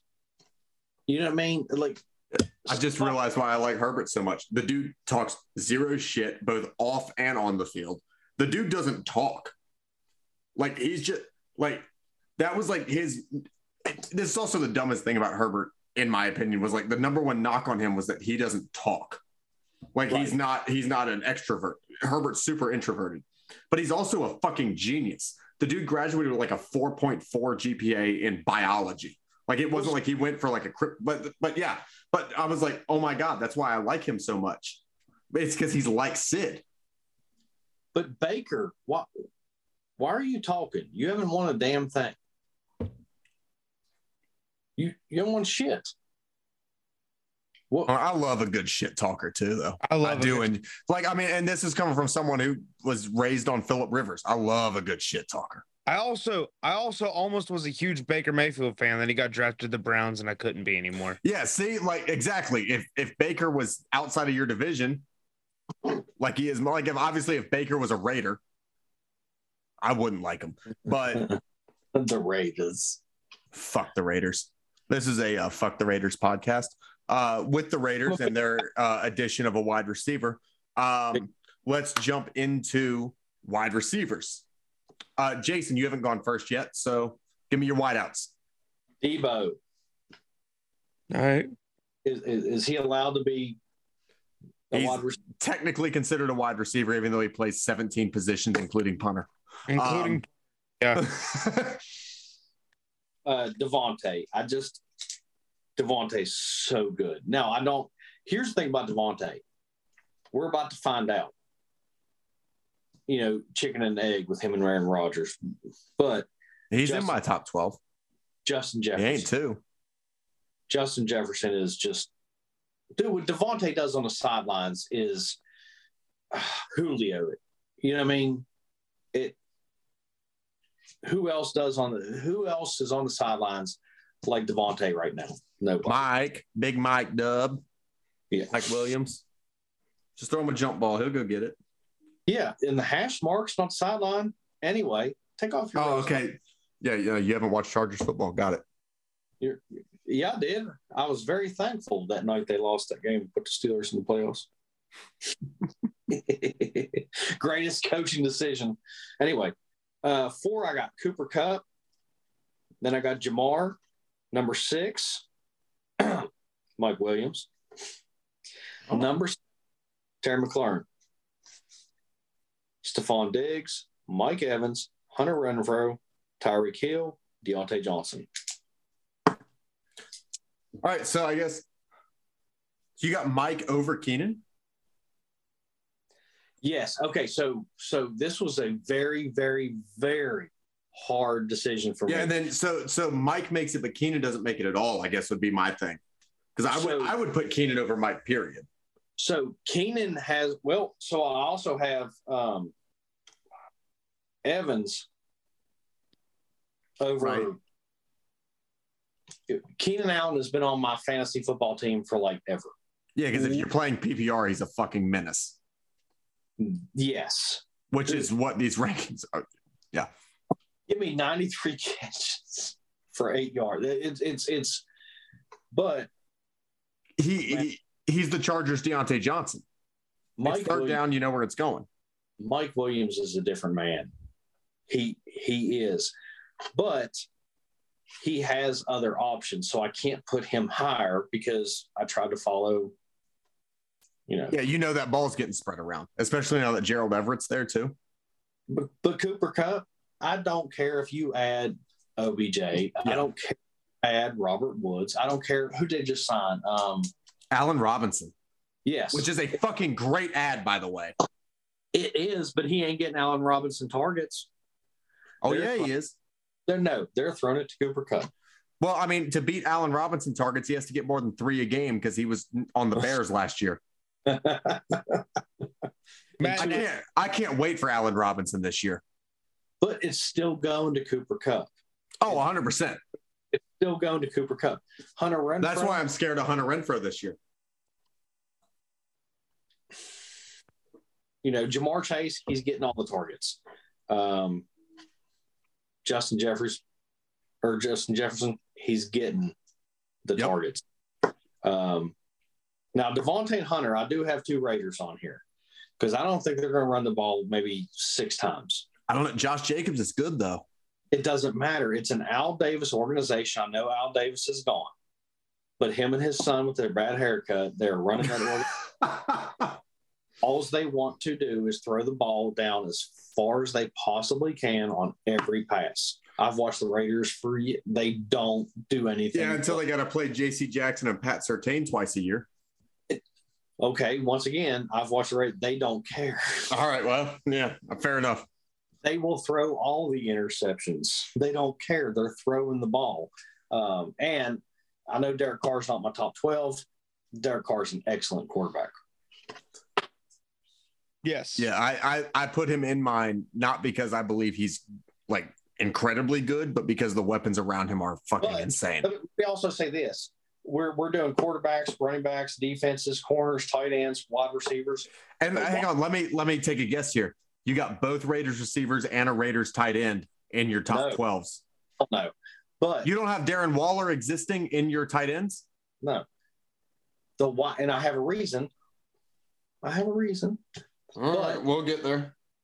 the um the wide receiver position is the most interchangeable because we can we can rank the running backs and the quarterbacks and defenses and i guarantee you we come back three four months into the season they're all going to be static they're they're all going to be remain somewhat relevant the wide receivers that's toss up every year they're a dime a dozen how many top quarterbacks get drafted in the sixth round not named tom brady how many top running backs get draft, drafted in the sixth round? Not, you know what I mean? Yeah. Wide receivers, they're everywhere. So, All right. With that, I will get into uh, my wide receivers. Uh, number one, Jason, me and you agree. I got Deebo. Um, and I mean, part of that's because we know he's going to touch the ball like 30 fucking times a game. Um, number two, I got Cooper Kupp. Then I got Stefon Diggs. Uh, after Diggs, I got Justin Jefferson. Then I got Ja'Marr Chase. Then I have Davante. uh-huh. Then I got Tyreek Hill. Okay. Then I got CeeDee Lamb. Yeah. With with the departure of Amari Cooper, he is now the true number one by himself in that offense. Obviously, Gallup still exists, but he is without a doubt better than Gallup. That he's officially established himself as the number one target there. Uh, then I got Keenan Allen. Okay. Then Diontae Johnson. Then D Hop. And then last Amari Cooper. Really? Who else is getting the ball in Cleveland? If Deshaun Watson's throwing it, Chubb. Chubb. Chubb. Yeah, except but if you throw the ball 20 times a game, but half of those targets are to Amari Cooper. You have, as a Charger fan, you have Amari Cooper over Mike Williams. Yes. Oh. Because even though he stayed decently healthy this year, as a Charger Over- fan, I don't trust his health. I don't trust Oh. his health. Over Mike Evans. Yes. There, there's Oh. more. There's more. Here's why. There's more going on in that Bucks offense. Amari Over. Cooper is by himself. Over Hunter Renfrow. Yes, because Hunter Renfrow is not a primary target. Y'all are going to be real disappointed, Deshaun Watson. Can I go? Yes. All righty. So I've got my number one, a guy who claims he's going to win the Triple Crown this year, and I believe him, Ja'Marr Chase. I'm not against it. I like I like I actually was like sad when I was like, oh my god, Ja'Marr Chase is my fifth because I was like, I want to put him higher, but how? Yeah. Well, I'm, I'm- not against it. I'm just going to say that him, that him and Joe Burrow have just have that connection. They do have. one, and then there's For me, one for me, there's just too many pieces in Cincinnati to want to put him up all the way there. That was my big. That was my Yeah. holdback. In Kobe's defense, man, they they got a Ben and AB vibe. Yeah, no, I, and I'm I'm all for it, and I and I'm and I love the take. It- Open- that I'm just saying what held me back from putting him all the way up there. AB a lot quicker because Ben and AB were great when you rooted for them. It had to be terrible for everybody else in the AFC North. had to be. Well, y'all are about to experience it. Yeah, thanks. Yeah. you're welcome. Um, no need. No, no need. Anyway, number two is another quarterback wide receiver duo that just have that connection. That's Cooper Kupp with his Yeah. buddy Matt Stafford. I've never, s- I've never seen two individuals just instantly click. Yep. Unless I'm watching a romantic comedy. That's stupid. What? It takes 45 minutes. They hate each other at the beginning of the movie. By the end of it, they're kissing under the stars. Just saying. That's Yeah. Matthew Stafford, Cooper Kupp. That's it. Matt Stafford and Cooper Kupp are gay, confirmed on Hot by Happy Hour. Yes, Brokeback Mountain 3. Is Jared Leto playing Cooper Kupp or Matt Stafford? Number three, number three is Deebo Just Samuel. completely ignores that comment. Yep. We're just moving along. Number three is Deebo Samuel for the same reason you two had him in your top two. Because we couldn't put him We both right. had him number one. Don't say top two. We both had him number one. I thought Dad had him too. My bad. But Uh, no. same reason both of you have number one because he had 39 and a half million touches a second. Uh, you know what I mean? How's a wide receiver have more touches than the quarterback? But anyway, Well, if your quarterback's Jimmy Garoppolo, They they just run the Wildcat. You know, they they had like I said, he was the punter. So they had Italian Kirk Cousins. Shit, they might ask him to kick PATs this year. So then after Deebo, I'm going Tyreek. Once again, going back to Mike McDaniel's swearing he's going to run him like Deebo. he can't. sense. He's not big or durable enough. And Deebo's Tua- not big either. what's that? Deebo's not big either. He's thick. I'm pulling up sizes. Listen, hey, Who, who you pulling up? I'll pull up the other. I got Deebo. he's thick. Greg- Deebo's All right. six foot two fifteen. He's a little bigger, 5'10, 185. That's Little. significantly bigger. A little. Hold on.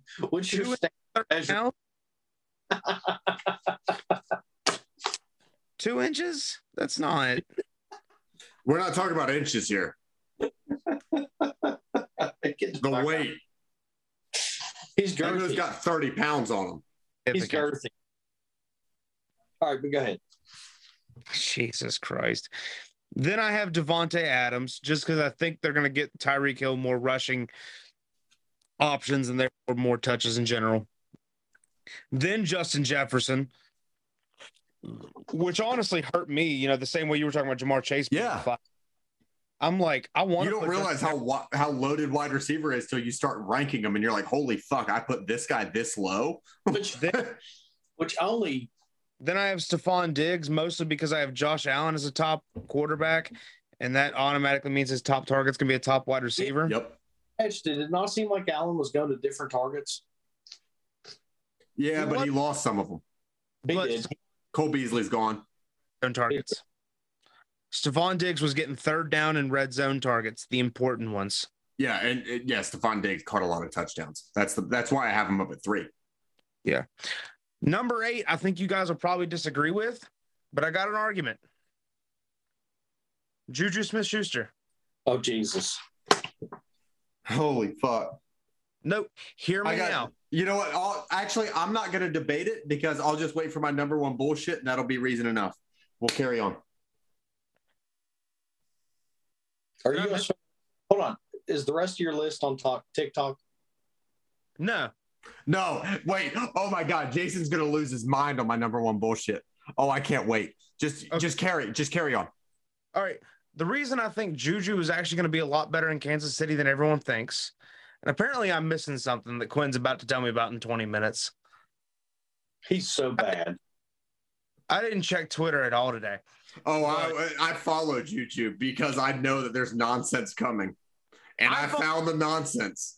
I didn't check it, but anyway, I what's funny Juju, is I sent it to you the last the last uh year that Juju was good was 2018. That was the last that, year that on. Is that the same year that he fumbled away the playoffs against the Saints? Whoa.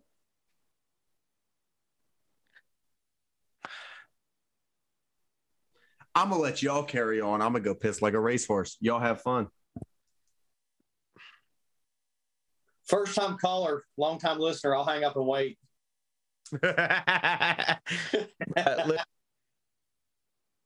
well, Juju didn't make a mistake like that all year. But it was when it counted. That's it. It's when it counted. But the only reason it was in a point that it counted was because of the effort he had put in all season. The way that he outperformed Antonio Brown. What did uh, Rashard Mendenhall do? Rashard Mendenhall. That doesn't count because that was a Ben heavy year and you know it. Because you're trying to get the only thing Mendenhall did, that's not the same thing. The only thing Mendenhall did was fumble away the game. No, Mendenhall carried them to a Super Bowl against the uh, uh, Packers, and then he lost it. Juju Smith Schuster spent more time, to, and it doesn't matter that if he'd have fumbled away the uh, playoff game, but he was a stand up Hines Ward type guy. But he is a stand guy. Juju was the best guy on that team, minus Cam Heyward.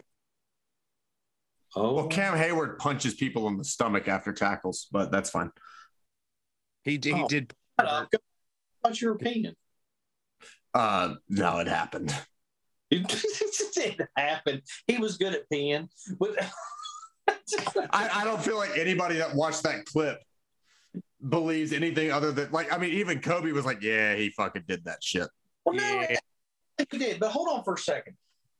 Prior to the Patriots, the greatest dynasty in NFL history is the 70 Steelers, right? Yes. Where's the, the answer is yes.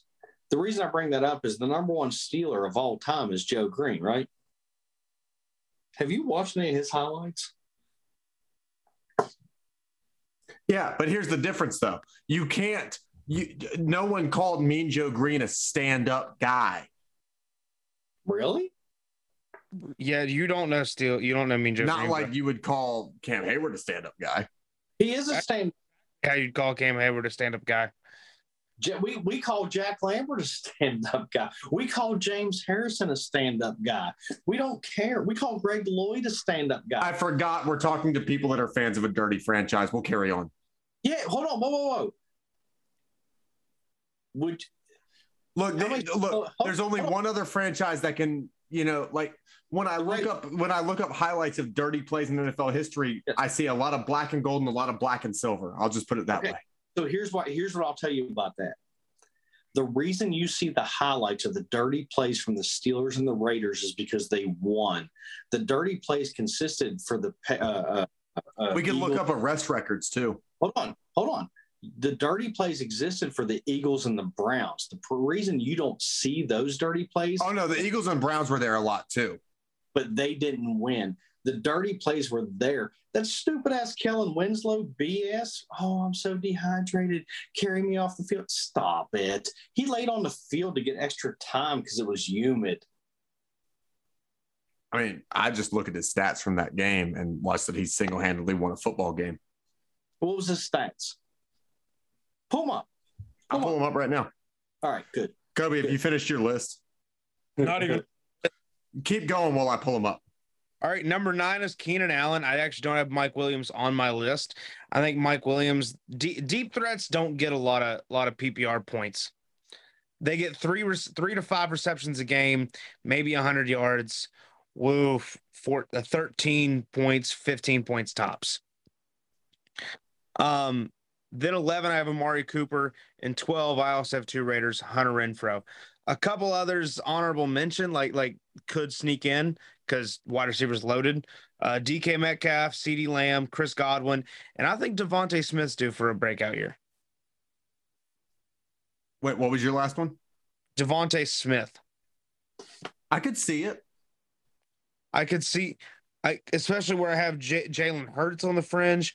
I think DeVonta Smith on the fringe too, because I think in order for for one to get the points, the other would. So, so I think they're right there on the outside looking in, in the bubble, on the bubble, if you will.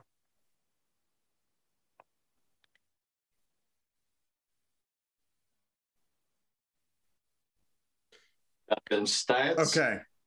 Yes. so, um, Kellen Winslow had 13 receptions for 166 yards and a touchdown. After the game, he was treated for a pinched nerve in his shoulder, dehydration, severe cramps, and a gash in his lower lip that required three stitches. Now, do me a favor. Check out how many people had 13 touches for 166 yards and a touchdown. While And the- playing through injury. I'll look at that. That busted lip. You can't stop it. Yeah, until you can't rotate your shoulder. And Oh, hang on, have you, Jason? You've had cramps, right? What's that? You've had cramps before. You've uh-huh. cramped up. Surgery. I, had I-. I lost my whole left Yeah. calf on a soccer field. Listen. You I know how hard it is to play soccer when your whole left calf is cramped up? Yes. I've Yeah. played soccer 40 years and I have never been carried off a field because my shoulder hurt. Yeah, until both your legs cramp up and you can't fucking walk. Nah. Grow up, be a man. Don't lay on the ground and get extra time. Crawl your ass to the sideline, to the they- other sideline, because you got to go 40 across the field. Hey, Hey, they beat the Dolphins. Uh, fuck the Dolphins because their Twitter fan base is a piece of shit.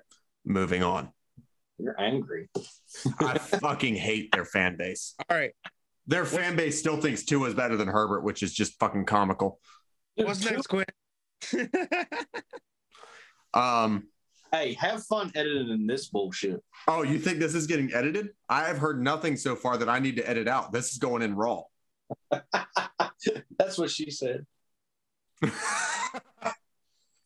right, next up, tight ends. So hang on. How many did I do? One, two, three, four, five, six, seven, eight. I did nine tight ends.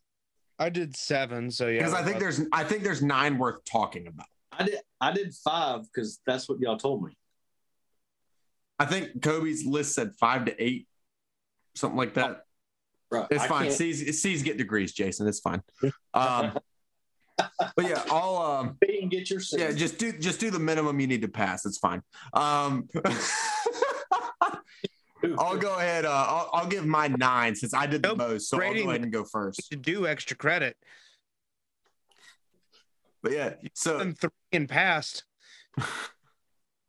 so my nine, I got Travis Kelce at number one, Kittle at number two, Kyle Pitts at three, Waller at four, Mark Andrews at five, Mike Gesicki at six, TJ Hockenson at seven, and then I got Dallas Goedert at eight, and I love Dalton Schultz at nine. Like I actually think Dalton Schultz has a lot of upside, and I wouldn't be against taking him early.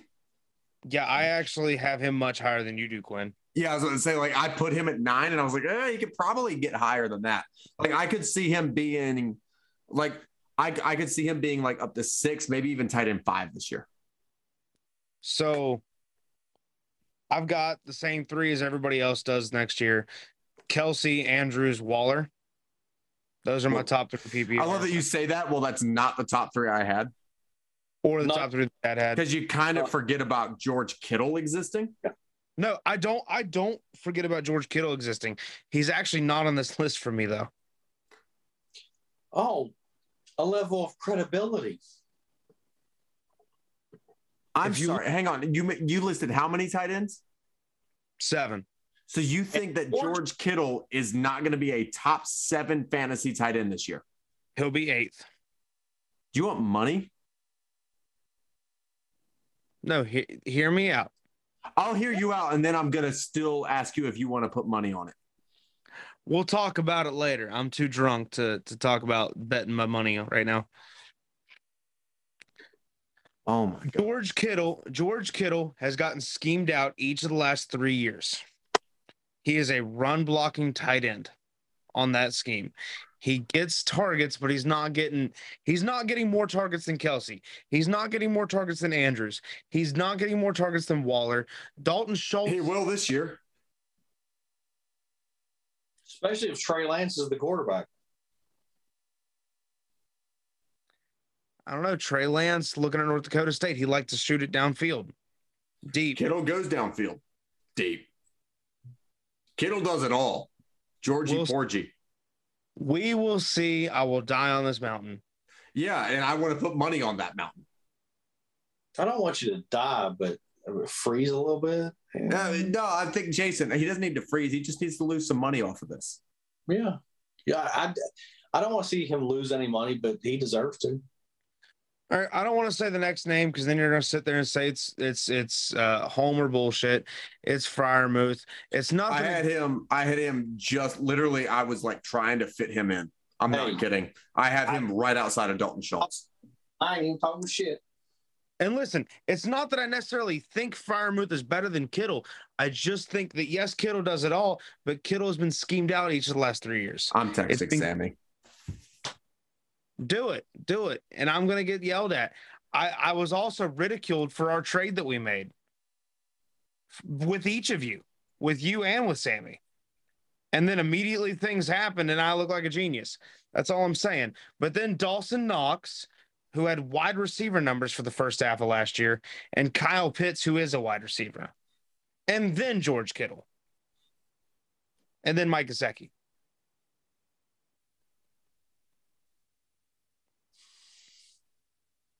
Because when you mentioned Gesicki, Sammy, I or, or not Sammy Quinn, I uh I remembered I needed to put him on there too.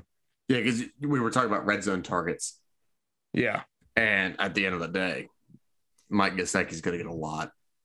Because you look at That's that not- offense, you that's my that's my thing with Miami, right? You look at that offense, you're like, who is their red zone weapon? Chase Edmonds wasn't a red zone weapon ever.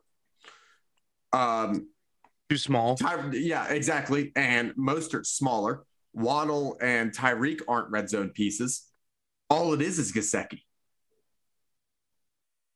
So immediately I'm like, oh my God, almost every red like if they're inside the five, Mike Gesicki's scoring a touchdown. I could see Mike Gesicki quietly being tight end one this year. Just off of touchdown numbers alone. Oh. Or well, tell us your projections then, Pops. These aren't projections. These are guarantees. So you just put one, Tom Brady at QB. Okay, we're counting. Okay. once hold on. Once again, who had the most touchdowns last year? Who had the most fantasy points last year? Okay, who did? Hold up. Yeah, I guarantee it's not Tom Brady. That's fine. He may not have the most. And it, and it also depends on your league. One, just Josh just- Allen. Okay, Josh Allen. Allen, Herbert, Brady. and you don't have Brady in your top twelve. What's more? What's more ridiculous? The fact that I had a, the number three quarterback, number one, or you didn't even list the number three quarterback. Anyway, I'll go to my tight ends. It's insane. My God, Okay. Carson Wentz was 14. I was just scrolling through looking, and that one caught me. I, I seeing that name surprised me. Shut up. Place for the comp. So number one is obviously Kelce. I don't think he's the best tight end by any stretch of the imagination. Yeah. But going to catch the most touchdowns, right? He's probably gonna catch 30 this year. Yeah. If we're about to see another Dwayne Bowe season. So trying to find some justification for the clowning I'm about to get. So Dear God, don't tell me you're putting Fryer with it too. No, God no, stop. I was gonna say I like the guy, but god damn. Five. I already dealt with it once. I already sent off one text. Kittle's number two, right? That's fine. Yep. And I got Mark Andrews number three. Okay. Sure. Now, number four, I'm really, really, really struggling with. Who's Atlanta's quarterback? Marcus Mariota. Marcus Mariota right now. Okay, which it is tight end heavy because he's going to have. I, a- I just told you I have I, I have Pitts at three. I have it four. Great. Number That's a great pick. number five is Pat Freiermuth.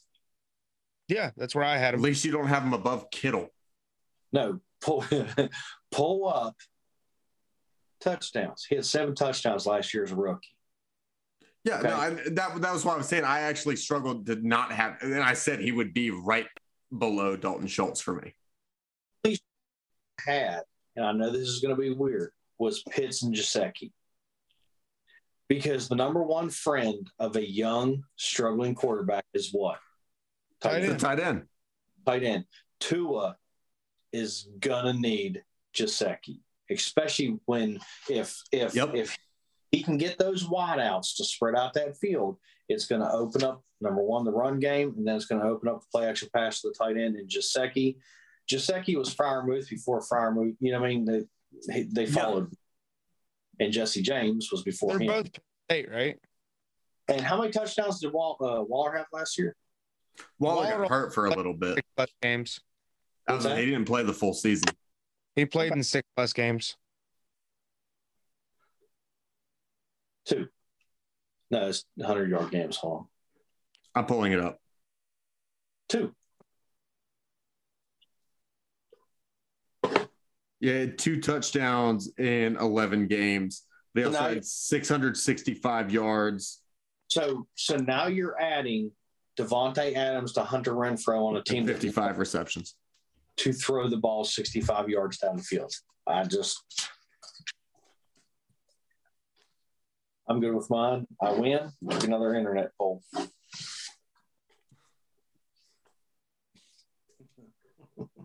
I'm gonna put up an internet poll of who do you want in fantasy, Kittle or Freiermuth. Oh, Kittle. Well, according to Kobe, it's Freiermuth. Hey, he said he was a little under the weather. God, No, I guess that fucking Jameson's gotten to your head faster than we thought it would. Actually, you made these lists when you were sober. What the fuck? Yeah, Sober Me made this list. And I'll just tell you listen, I've been low on Kittle's fantasy value. Now, d- no disrespect to Kittle. Kittle's one of my favorite tight ends to watch on the football field. The way that he, you know, sells out for blocks, the way that he runs after the catch, but he's been schemed out. You, I always look at that side of things too.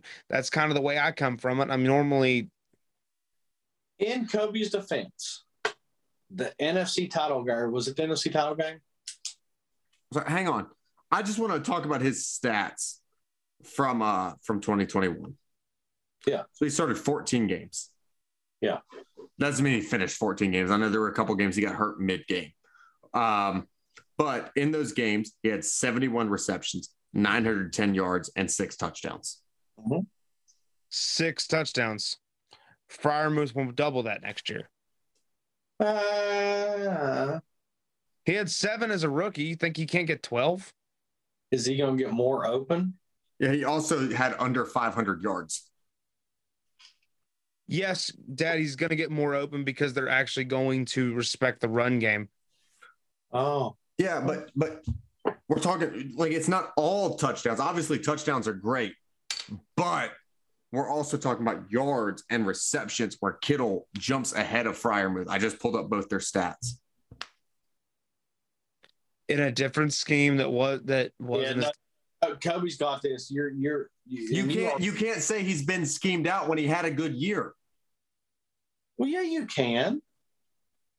How Wait how many you- years in a row did we hear? Oh, they've schemed out Gronkowski. Gronkowski's going to be clamped, and then Gronk did it again. Whoa, whoa, whoa, whoa! Gronk is a different animal, and Gronk has been schemed out a thousand times. The problem is, is when Gronk wants it and Tom wants it, it happens. I, I've seen that a thousand. I have seen them disappear and Gronk disappear for games upon games upon games, and they let it go. And and, and, and I don't know if it's by design that they let it get uh, schemed out and they let everybody forget about it, and then they come back with something special. But Gronk's disappeared for large portions of regular seasons. Yeah, my thing is, it, it guys like Waller and Kittle. It's it's tougher to scheme against, like even than Kelce. Like Kelce's really fucking good. Don't get me wrong. My thing, my big thing with Waller and Kittle is how fucking fast they are. It's concerning how athletic they are at their size. Well, they're uh, uh, they're not tight ends. They're and uh, actually, I, I'm gonna put Pitts right there with them. Yeah, they're really big ass slots. Yeah, until you and, and, that's what I think. See, you say they're big ass slots, which is which isn't wrong until you look at Kittle and realize that he bullies defensive linemen too. No, no, no, no, no. Take Kittle out of that because Kittle is a tight end. Because if you look who has to cover Kittle, a linebacker has to cover Kittle. And he gets fucking decimated. Right. Whenever they put uh, uh, Waller in, they bring a safety in. You know what I mean? Whenever yes. they bring Trust me, I'm a, I'm a Chargers fan. I know about like the the Waller Kelce counter. His name is Derwin James. Yeah, that's about it in the league. Yeah, uh, except that those two guys have to play Derwin twice.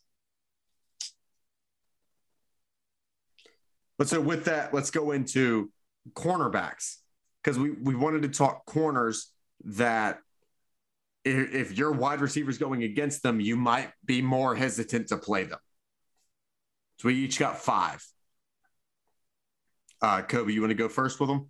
Yeah, sure. Uh, obviously, going to go with the number one shit talker in football first, Jalen Ramsey. Um, then number two is a, a much quieter name, Yari Alexander. He is he, he's very quiet. Jaire. Is it Jaire? Mm-hmm the fuck ever. The, the guy in Green Bay that like nobody talks about. Yeah.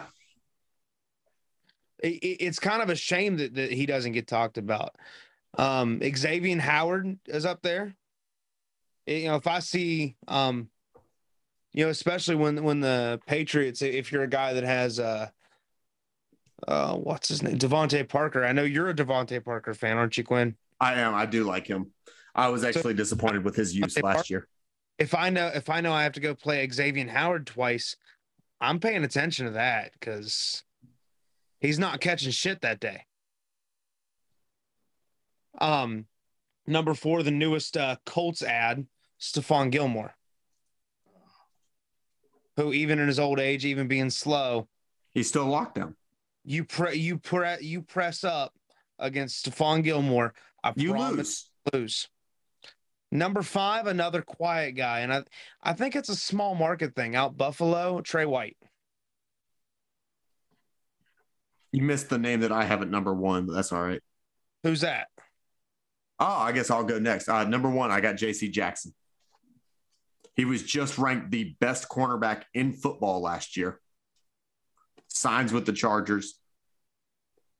And when the Raiders signed Davante Adams, he said, and I quote, I can't wait to lock him up twice a year. He's ready. We've got the, the Chargers got their CB1, and he is a guy that's going to lock down a team's number one receiver, which is exactly what is wanted there. Uh, number two, I do have Jalen Ramsey. Uh, number three, I have Stephon Gilmore. Uh, number four, a guy that I was actually surprised you left out, Kobe, because I know you've talked him up almost probably more than I have actually. Uh, Pat Surtain. I love six. Yeah, I love watching Pat Surtain play football. Uh, I mean, he's fucking six two. He's big. He's athletic, and he's great in coverage. And it, great guy to watch play football. Um, and then my fifth, and I feel like it's a guy that people aren't talking about enough because he's been on and off the field a little banged up, but when he's on the field, he's fucking on on the field. Marlon Humphrey. That's my five. About you, Pops? Surtain's number one. It's not even close. I'm not it, against that. I like I Pat Surtain's fucking good. Not against that at all. Close, but I'll give one. Surtain's a guy that's going to line up and he's going to walk up. I've watched it with Revis. I've watched it with Rod. I've watched it with Deion. I've watched with everybody. And teams are going to go into or, or uh, uh, uh, uh, mile high, and they're just going to look at the left side of the field because the right side of the field is just that's Not- Yep. We're Seahawks, not- Seahawks Richard Sherman. well. And you also have to look at He reminds me a lot of Legion of Boom Richard Sherman.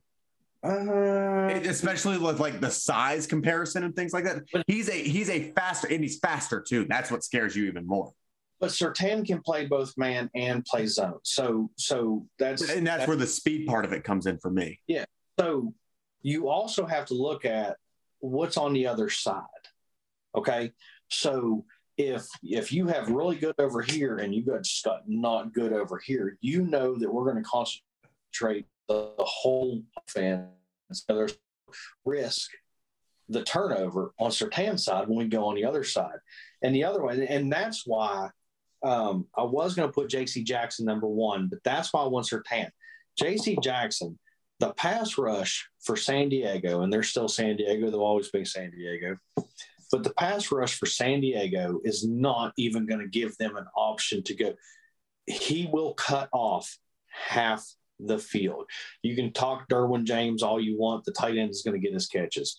The other side of the field is going to get his catches. But the pass rush is going to be almost like the Steelers, where you, I don't sleep on Asante Samuel Jr. when it comes to JC Jackson, yes, I will. I mean, obviously he's not nearly as good as JC, but he can he can. I mean, he was our CB one when healthy this year. Number three is Howard, then go Marlon Humphrey, and then Fuller. Uh, Fuller in Washington or Fuller in Kansas City. Kyle Fuller. Is it Kyle? K Fuller. What? I think it's Washington. Damn it! Now you Kyle got. Fuller. So, guys, I have three more names listed here just because it was a very tight. Like, I realized when I put five, I was like, I could easily put eight. The other three names are Surtain, JC Jackson, and one other one that he got hurt early, Jaycee Horn. Uh, Kyle Fuller's not on a team right now. Really? Hold on. Yeah, Must be the Fuller. Is it Eric Fuller? Or whatever the hell his name is, the other Fuller?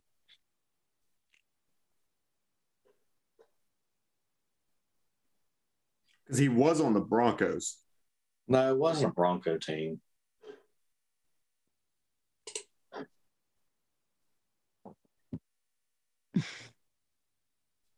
Kendall Fuller. Yes, maybe. I don't know. That's the that's the one on Washington right now. Yes, that's what. Yes, That's why I said Washington. Yeah, because I know there's a Kendall and a Kyle Fuller, and Kyle Fuller's not bad either, but he No. just doesn't have a team right now. Kyle Fuller's more known, and and and I apologize for that. He'll edit that shit out. But It doesn't help that they're both K Fuller. yeah, no. When I put it up, um, no, he had 16 pass defenses. He only had one interception. Um, But he he locked it. No, he's good. My my dad's a huge Washington fan, as is my roommate. And no, Kendall Fuller's good. but That's a good little sleeper ad. I like that. Washington's terrible. So, do I want you walk into a stadium and you go up against a terrible team, but they have one decent player? We're going to avoid that player. We're going to beat the hell out of the rest of the team and avoid that. Same thing with Surtain, J.C. Jackson, Marlon Humphrey. I think is just fantastic. I, Yes. I, I, I don't think Trevon Diggs is good. Um, No, he he's, played- he's not. He gave up the most yards of any cornerback in the league. He just got a lot of But he- but he plays uh, opposite of Anthony Brown, who's not good. Yeah, and he gave up he gave up more yards than Brown. But uh, oh, another thing, you all bring up Gilmore, man. When we when we talked about hockey, man, you're on a hot streak and you're doing awesome, and then you hit a wall. Can you start back? You know, Gilmore is defense player of the year in 2019. Um, he's unhappy when he uh, he went to the Panthers. And Well, he got he has- he got hurt and then went to the Panthers and didn't play. He didn't play the majority of this year. right, but now he's going to try and restart at what thirty one. Is he Uh, twenty nine? I think he's 31. That sounds about right. So, and then Ramsey, man, he just looked bad in the Super Bowl. He just looked overmatched.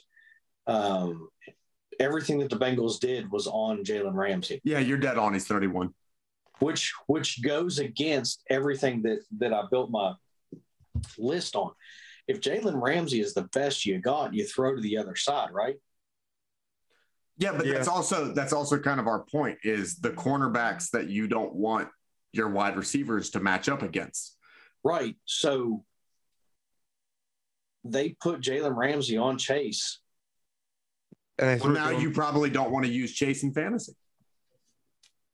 Except That, in that's kind of this- he didn't that, that's, that's that that was the point of our list is that you know like if like I've got Keenan Allen right I love Keenan Allen but if I if I we've got a game coming up and I'm like ah fuck we're gonna have Marlon Humphrey across from Keenan all game well my god I love Mike Williams in that matchup right. That's- but I'm afraid that, Jalen- that's our point but I'm like not. afraid. or Jalen Ramsey, excuse me. I'm just not afraid of him. So Seems like he goes and doesn't belong in this list. Is what he's saying, Quinn. no I get what he's saying I just think that teams are still afraid of Jalen Ramsey well, they should hire me. All right so with that uh let's jump into defenses specifically. Like if you if you're in a fantasy league that still has defense slash special teams as one of the things you need what are your top five? I'll go ahead and give mine first here. Um my top five i got i got chargers number one then i got the rams then i got the ravens and then my next two are super matchup based the cowboys because they got to play the NFC East six times. Yeah. And then I got the Bucks because they have to play the NFC South six times. And I think those two defenses put up good points against those six bad offenses.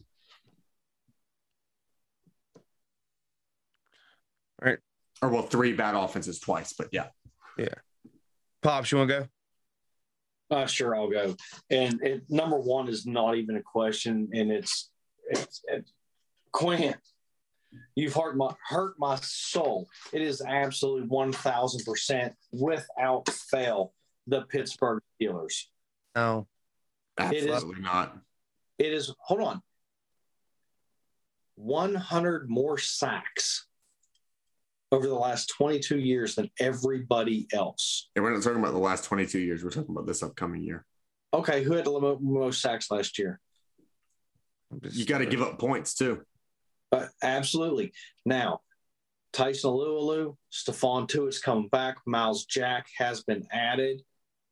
They went ahead. and- Myles Jack ain't rushing the passer though. That ain't his role.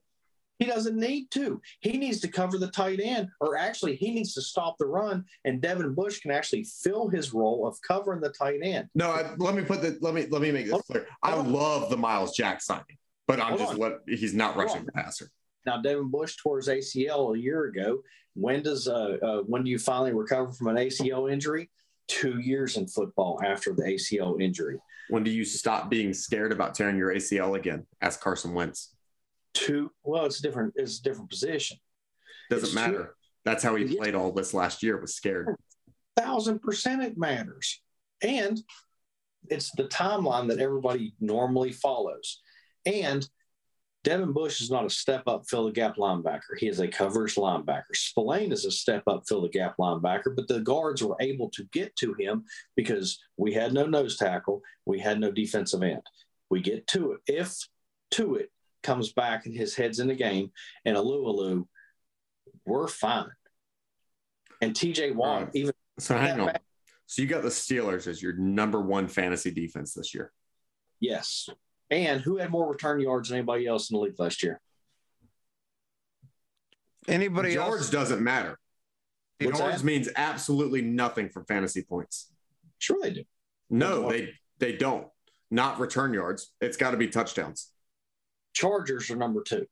What they've added is building what the Steelers can have, except the Chargers may actually have done it, at least for this year, a little bit better.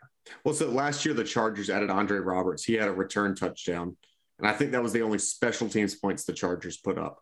Um, and then this year they let him walk, and they brought in uh, DeAndre Carter in free agency, which I think is just an upgrade. But let's say DeAndre Carter even gets two return touchdowns, which I think is even aggressive with that. I think he'll probably get one all year. Even, but and, but it's a special, like I think special teams, you're looking at maybe two, maybe two touchdowns. Did the Steelers have two or three blocks on kicks last year? Well, I know one should have counted against Green Bay, but anyway, that would have been a touchdown too. But the Chargers are building what the Steelers have, and they might, and, and, and I think the Chargers are going to be better on the back end. I don't know if their pass rush is going to eclipse the Steelers with J.J. Watt or T.J. Watt, um, but man, they are loaded from. That's why I have them so then high. Good. Uh, I just the Broncos are tough.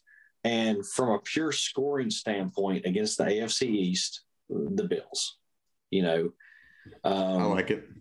And the Niners. The Niners going up against Arizona has no idea what they're doing.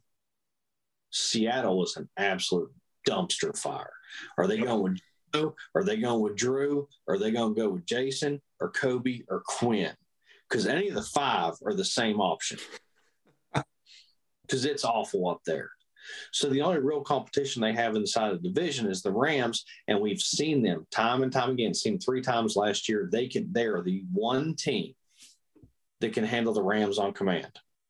Um, I like what the Ravens did with Calais Campbell and getting Marlon Humphrey back. Um, they have a rushing offense, so they're going to uh, uh, maintain clock control so they can, you know, scoring down. Um, the Cowboys, I think, are a disaster. I, I, I just don't. They got one player, and he can't play them all. He who might be. Yeah, but here's the here, here's my thing though. Is for me, it's like when you think about putting up fantasy points. Obviously, not allowing points is one part of it, but sure. but also sacks and interceptions. Trevon Diggs might not allow, you know, might allow a shit ton of yards, but if, you know he's get if he gets a pick a game, that's good for points. Micah Parsons gets might be good for you know four or five points a game. Micah got to get out. Well, but Dallas is going to Dallas. But uh, but yeah, that, that's why I said it's completely like I don't love that defense. I love their matchups. And the the, the Bucks was a good pick because that's a dumpster fire too. There's yeah. there's nothing in that. Tom Brady is walking to another division title. That Carolina's a dumpster fire. I think I think he watched what happened in that NFC South and he said, "Fuck it, I'll come back." Hundred percent, but but from a pure uh, point standpoint, man, and I think there's a big drop off after the Chargers. I think Pittsburgh and the Chargers are it when it comes to defenses. Trust me, I'll tell you right now, I want my hands on the Chargers defense this year in fantasy. And that's the first time, and this is as a Chargers fan, that's the first time well, I've said that the, in a long, long time. Here's the one that goes against the Chargers, though. Man, they're in a shit. Division. I was going to say the the amount of the level of competition they have to face. That's what that that's the thing that like made me hesitate putting them number one. Is I was like, God, they got to play like, fucking Mahomes, Russell Wilson, and Derek Carr twice. Yeah, they're going to get a lot of option. They're, they will get a lot of opportunities for turnovers because that yeah. ball is in the air every game except for the Denver. They're going to play Denver twice a year, and y'all might see a total of 25 passes in those. But games. maybe not now that they have Russ. Now they have a quarterback. They, like I think they, Denver's scheme might change. Listen, when did Russell Wilson win Super Bowl? They run the shit out of that ball. He knows what he he knows what he's supposed to do, and he doesn't care. He'll he'll Javonte run that ball. And how do you beat a good pass rush? Yeah, but Jav- like I love Javonte, but he's no Marshawn Lynch stand by. Like I think he's damn good, but Marshawn Lynch is a different animal. Dude, I I I don't think that y'all understand what y'all about to see with Javonte. I'm just saying Javonte is not going to have a run that gets the crowd so excited it registers on the Richter scale. Yeah, but nobody has that. And he probably didn't even mean for that to happen. Yeah, I, I like I like, and I'm saying like, don't get me wrong, I do really like Javonte, and I actually traded him away in a dynasty league for McCaffrey and some other pieces. But how's that working out for? Well, I, it happened this offseason. I don't know yet. All I know is I have McCaffrey and Barkley in my backfield, and if they can fucking get their shit together, that's going to be really cool. And Barkley. Well, I, I I got stuck with Barkley in the fucking uh, draft, and no one will take him. But I'm just going to gamble that he actually gets his shit together. He's a disappointment. Really I'm well aware. I'm just trying to be optimistic. Kobe, what's your defenses? All right. So number one is Patriots. Very simple. They force turnovers. They don't allow points. That's number one That's- fantasy defense. Smart. And as long as Bill Belichick is the coach, I'm I will never pick anyone above them. Number two, Steelers, because not only do they force turnovers, they get sacks, the most sacks in the league. Um, and uh, I don't know if you guys saw the thing came out. TJ Watt has the most quarterback hits since 2019. Yes. By 37. Yes. Khalil Mack and Joey Bosa are pro football focus graded one and three over the last five years. Shut up, Quinn. You hate pro football focus. Did you pro just, football focus? Oh Jesus! I'm just talking about hey, ratings. Who does Pro Football? I was. I will say number two is uh is T.J. Watt. Yeah. Hey, just curious, Quinn. Who does Pro Football Focus think is better, Tua Tagovailoa or Justin Herbert? They think it's Herbert, and they're not happy about it. No. What do they always say? What do they? Oh no, I, we can we can look at their gradings. Herbert's way above Tua they're not happy about it, and they try to do everything they can to shit on Herbert because they were wrong. Because but... they want right, they pick who they want to be right. Next. Anyway, but yeah, your argument backfired, but you can keep going. Then I have the Bills bringing in Von Miller. That pass rush only gets way stronger. Once again, that's one of those. Uh, after you say it, I'm like, yeah, that probably could have made my list. Yep, sacks are four is Dolphins. And the reason I say the Dolphins is this is a, a defense that last year ranked third in points. True. Did it really? Yeah. Yeah. Yes. Get the fuck out of here. Swear, I looked it up today. The Dolphins are are quietly good. That's that's a good pick. They, a lot of games six to three, didn't they? Yeah, yeah. That, that's a that's a good pick. Um, and then uh, I have kind of a, a three way tie for five the Colts with their ads, the Bucks because the NFC South is a dumpster fire. Yep. And the team that I think is going to get the Honey Badger, the Saints. The Saints. Whoever gets the Honey Badger instantly becomes a great defense because so, it's just the Chiefs who, without him and without Chris Jones, those two players alone made Quinn, the Chiefs. Quinn, did you have the Saints? I didn't have them on my list. No. Kobe, that's an awesome pick because I I think that's a and that that is, I, I do agree with Kobe though. It is dependent on the honey badger coming in, but they do still have Marshon Lattimore, and I think the and Chandler or not Chandler Jones. What's his Cam Jordan? Yeah. No, I. They give the Bucks a fit every yeah. single. Um, and their offense was who who they have last year? Taysom and and Jameis. I, it's, uh, it's the same two this year. It, Taysom. I Let's go Taysom Hill, goat. Taysom Hill guy. you and Sean Payton, except he quit on him. Yeah. Nah, Sean Payton quit on a salary cap situation. Yeah, they're in a that's a dumpster fire. Hey, they got out of it though. They actually managed money really well this offseason. They yeah, didn't sign anybody. They didn't lose anybody, and now they're in positive salary cap enough to possibly be in the Tyrann Mathieu conversation, which is really impressive, actually. That's why they were like negative 71 million. That's why I don't want the Steelers to sign him. I want them to go back after Terrell Edmunds. Oh, the Steelers. I don't think the Steelers have the money to sign him. I wanted the Chargers to get him for a while, and I was, oh, like, and now once the once they got J.C. Jackson and Mack, I was like, never mind, we're good. Hey, here's a fun Sean Payton fact.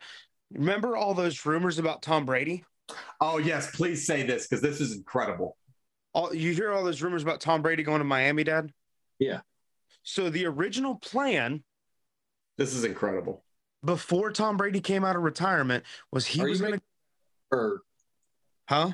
are you making this up? No, No. this is real. A real uh, like report that came out. Tom Brady was going to go work in the front office of Miami for a year, transition into their quarter to be their quarterback. Yes, I did not say that incorrectly. That is the order it was going to go in. He was going to work as an assistant to the assistant GM. Then he was going to be the quarterback.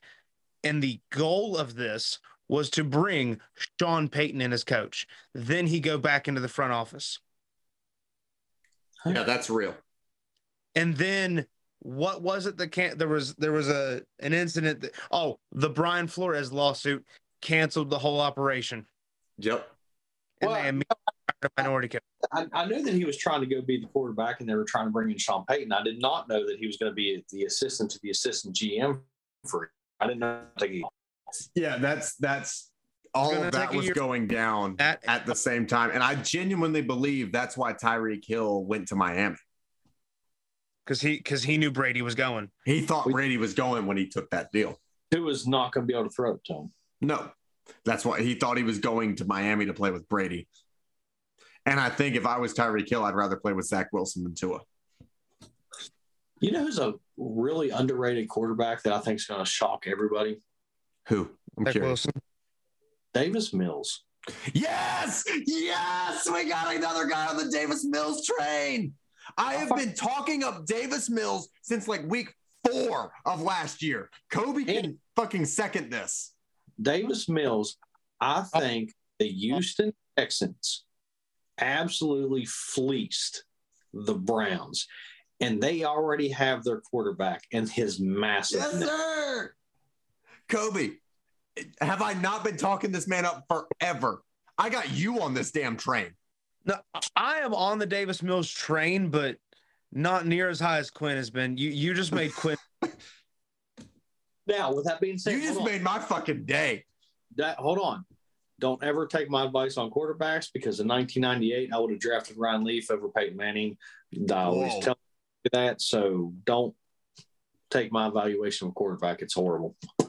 Well, fuck. Now you just ruined everything I just had going for me. What? Fuck it. Davis Mills is, yeah. And and I said the same thing to Kobe. So, so what I said to Kobe was because originally the, because the Texans rejected the the Browns proposal, the trade proposal, and I genuinely believe that was because the Browns' original trade proposal included Baker Mayfield, and then they were like, "Nah, we got our quarterback. His name's Davis Mills." And then they restructured it, and that's what led to Deshaun Watson to Cleveland. Dude, I'm telling you, Davis Mills is legit. Now he Yes. if if he doesn't get clotheslined in that massively long neck. Have you seen his neck? oh yeah. It's wild, dog. It He looks like Melvin the giraffe from Madagascar. he looks like Merton god. Merton Hanks used to be a safety and played for uh, the 49ers, and his head was like eight feet above his shoulders. It was wild. All right. So last one, and I'm gonna I'm gonna take this one first.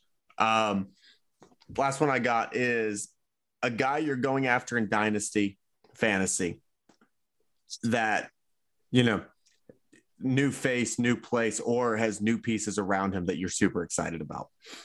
Um, and I'll lead it off because I already made my move and I got him actually before the trade went down because I knew he was leaving Dallas. I knew he was going to leave Dallas and I wanted to be ahead of it because I knew he was going to be great pretty much wherever he went as a true wide receiver one, and that was Amari Cooper.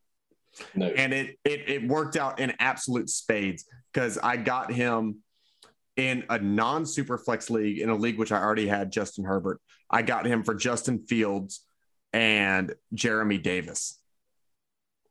And I got Amari Cooper. And I and looking back on that trade in hindsight with the moves the Browns made this offseason and the the quarterback that's going to be throwing Amari Cooper the ball, even if it had been Baker Mayfield, I was ecstatic about that trade. And I think if if you can get him for a low price like that, I don't know if you can anymore. But my God, if you can, you'd be idiotic not to go after that. Kobe, what's your guy? Tua, man. I I know you hate on Tua because of We the sure Tua, do. Tua versus Herbert nonsense, which I get, you know, same draft class. Herbert's better. But one thing about Tua is is what you and I have been talking about a little bit. His deep balls hang, and that's why he can't get it there at the NFL level. If you watch his throwing form, though, it's it's it's a weird thing. It's like most left-handed quarterbacks. It's all arm. As a left-handed quarterback, I take offense to this, but that's all right. Who you play for? Are wrong? Anyway, I was going to say, honestly, the only left-handed quarterback I can think of that didn't do it is Michael Vick, and look how far he could throw the fucking ball. like For- 95 yards, like just Yeah, something. dude had a piss missile of an arm. He's the Yeah. only one. The So only I- quarterback I've ever seen overthrow DeSean Jackson is Michael Vick.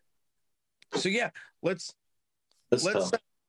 let's have Tua call Michael Vick. Hey, how you throw the ball?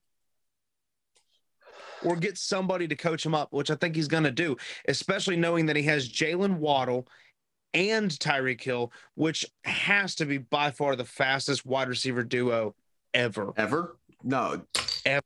The two of them and um, Mostert is arguably the fastest offense ever. Yeah, and Gesicki is fast for a tight end. Yeah. Like He's I said, like I said before, Pod, the slowest player they signed, the slowest free agent they signed this offseason was Chase Edmonds. Yeah, I like the direction that team is going outside. I um, give me Jacoby Brissett. Chase Edmonds runs a four five five, by the way, which isn't Ain't slow. isn't spectacular, but it's certainly not slow. But yeah. All right. So I got Coop. Kobe has Tua. Jason, who you got?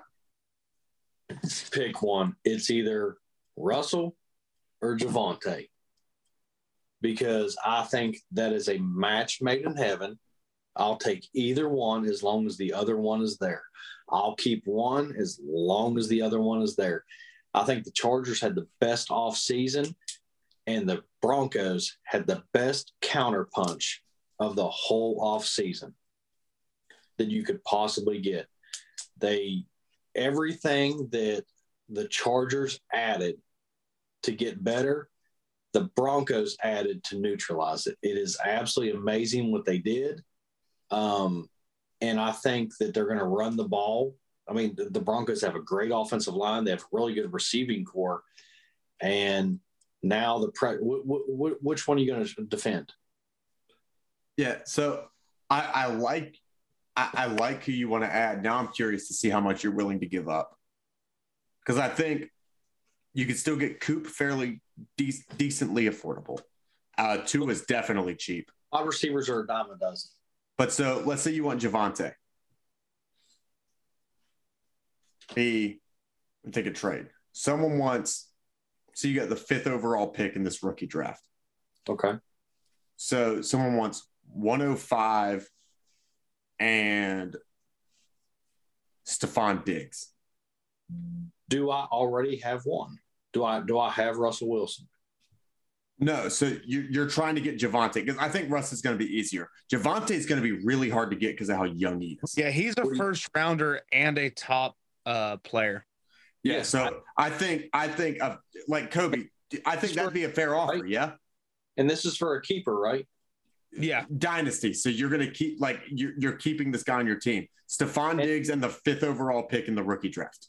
Okay. Yeah. Kobe, if you have Javonte, Diggs in the fifth pick, do I give him up for that? like, or, or well, sorry, not sorry. You're you're getting Javonte. You have Diggs in the fifth pick. It's like the same deal that Jason just would be like, yeah, all right, I'll do it.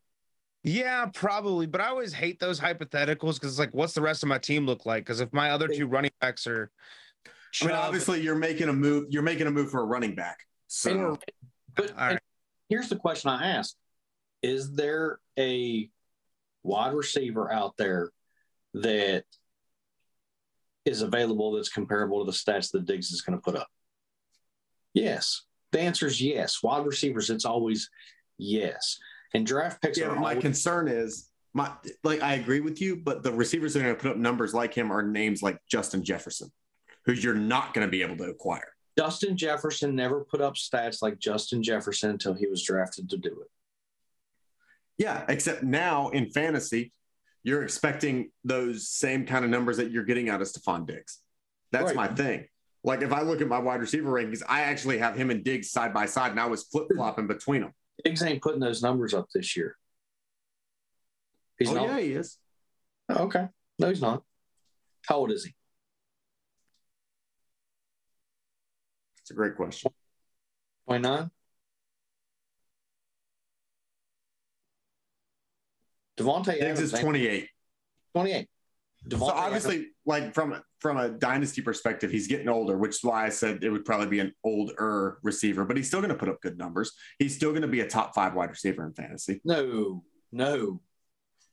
Stefon Diggs won't touch top five. Yeah, he'll be there because he he gets the red zone targets on the Bills. He he gets the majority of targets and the red zone targets. Won't be top five. We'll have to agree to disagree on that one. Well, that's but but that's why I traded him. You know what I mean? And I'll give Yeah. you a five. I'll give Now, so let's say instead of Diggs, it's Justin Jefferson. yes, Justin Jefferson in the fifth overall Yes. pick for Javonte. You're still taking it yeah. as 'cause I- young as okay. sure. Can I pick up Diggs? Can I pick up a hold on? Who I have on my wide? Well, no, you'd have to go trade them. You'd have to go trade No, no, them no. separately. Can I get a McLaurin? Can I get an Evans, a Renfrow, a Hill, a Johnson? Can, I mean, they're can- not going to be on the waiver wire. You'd have to go make a trade separately. To get a Right, wide or- receiver one, you're gonna have to make a separate trade. Or yeah. hold on, or what's already on my roster? yeah, that's that's what the Yeah. hypothetical. Well, so so the, the point of the hypothetical But, but- is but- to, well, say, hang on, Jason. Let me let me give you the the point of this. Yeah. The point is for listeners to be able to judge the value of the pieces they have. So if we have a Yeah. listener that has Javonte Williams, Mhm. he wants to know if someone wants to trade for Javonte, what's the value I should be looking for? Like, and I and I think actually, and I genuinely think Diggs in a fifth. That's why that was the first one I offered was Diggs in a fifth and the fifth overall pick is actually very fair value for where Javonte is about to wind up this year. no, I listen because That, that's that's the purpose. I, I don't value like, uh, and I think we're on the same page. I just don't value wide receivers like that. Sure. And But so what if it was now I'm curious, what if you had Deebo on your team? And it was Deebo in the fifth overall pick for Javonte. man, that's dirty, dog. That's that's very dirty because uh, I love me some Deebo. No, I know you do. Yeah, and, and so there, there's your there's your limit. Yeah, you're not moving Deebo in the fifth. Well, because Deebo is going to give you points everywhere. Yes, He yes. he might And, six and, and let me put it this way for anyone who's listening: if you have Deebo Samuel on your team, unless Yeah. someone wants to trade you their fucking roster, Yeah. he stays. So that's an Like, unfair. Actually, here we go. Kobe, you have Deebo. What what does it take to get Deebo off you?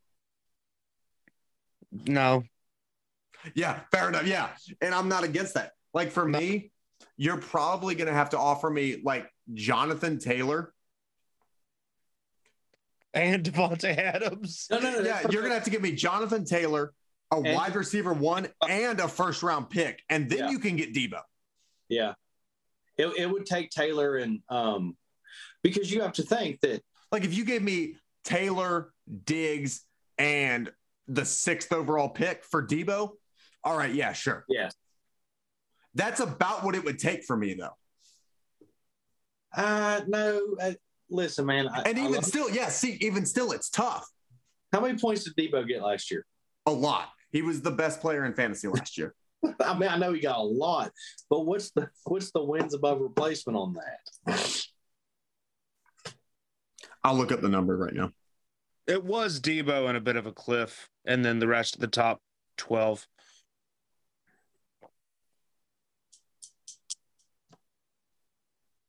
Would you trade Deebo for Russ and Javonte? I think I would. For Russ and Javonte. Mm. I I I think that they're going to put up that many. I agree with you that Russ will be quarterback one. I don't think I'm as high on Javonte as you are. Dude, it's going to be a monster. Now, I could just be full of shit too. Well, there you go. But uh, we, we got anything else on the on this on this trade thing, But I, Quinn? but, I, but I really truly believe that Javonte and, and, and Russell Wilson are going to be a monster in Denver. Oh yeah, no, I'm with that. Almost like Jonathan Taylor and Carson Wentz should have been.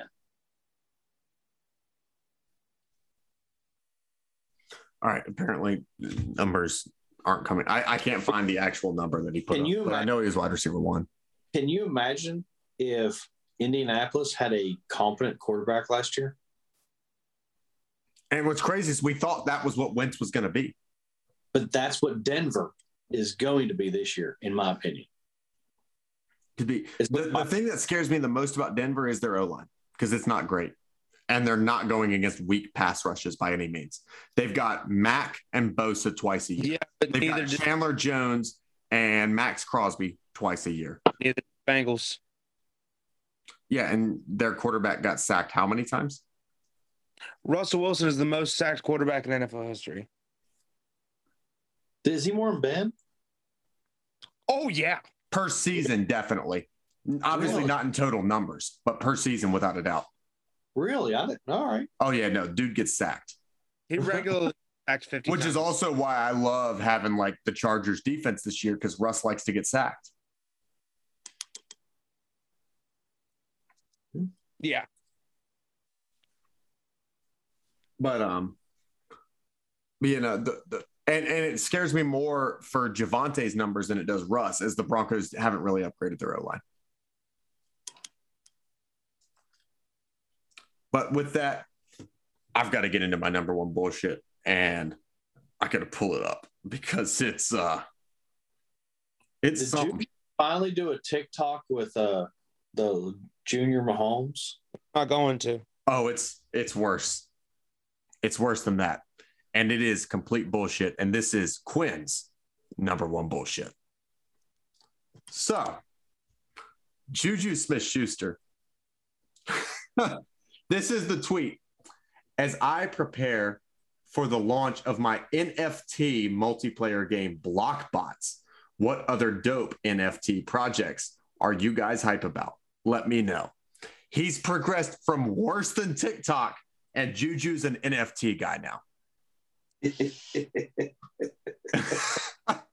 That's it. I literally I sent it to Kobe. He hasn't viewed it yet, which I can see from uh I, I can see that it's sent, but he ain't viewed it yet. I literally said it. I said I officially don't like Juju. Oh, I thought I thought you had already seen that. Yeah, that's it. That's what the fuck. what, like I feel like his next step is going to make an NFT his profile picture on Twitter, and like I mean he's just, I mean fucking TikTok boy just gets worse. well, and Kobe knows this. There has never been a Pittsburgh Steeler I have disliked more than Juju. I can't. I just don't like him. You know that's that's terrible. NFTs. Yeah, he's into NFTs. I'm sure he next he's going to have a Bitcoin sponsorship or some nonsense. That's what it was. He thought he signed his uh contract in NFTs and realized it was in real money and lost seven million dollars. Yeah, and, and honestly, like uh some some football players now are wanting like some of their contract in Bitcoin. I'm not against that. I, I don't I don't disagree with that. But Player, this, this NFT shit's stupid. I don't even understand it. I really don't. I like monkey pictures, It's it's it's honestly it's it's the same thing as it's a very similar thing as uh cryptocurrency. I don't fully understand it either, but it's a, it's the new wave bullshit. See, but And cryptocurrency at least makes sense. yes. It It's didn't make cur- sense it's still 15 years ago when it started. Yeah, but like the way that NFTs work, so the whole idea is it's like art that somebody has made that is digitized, and then if you you own you can own the NFT. You can own pretty much the the, the JPEG. So I guess Jack from Twitter like sold his first tweet is an NFT for like two hundred and eighty dollars. Everybody in America has a screenshot. Exactly. That's my whole thing. Is it's like, yeah, it, it's so, So- different from like that's my thing. Is that's the difference between that and cryptocurrency. If you own three bitcoins, no one else can be like, oh, well, I also have those three bitcoins on my phone. If you say I have this monkey picture, someone else can be like, oh, well, I have that same monkey picture on my phone. Who the fuck cares? That's the part that I can't get past is you'll post on your Twitter, hey, look, I just bought this NFT. And all I gotta do is like screenshot it. And I'm like, well, fuck, I got it too. Yeah, I can So- literally click your image, hit the three dots in the top right, save. Now I also have your NFT. So, So- what? So the NFTs won't show their value yet. My the favorite NFTs thing was uh who was the it? NFTs will only take off once the quote unquote metaverse or what the fuck ever I just takes don't off. I don't know Don't- that that will take off.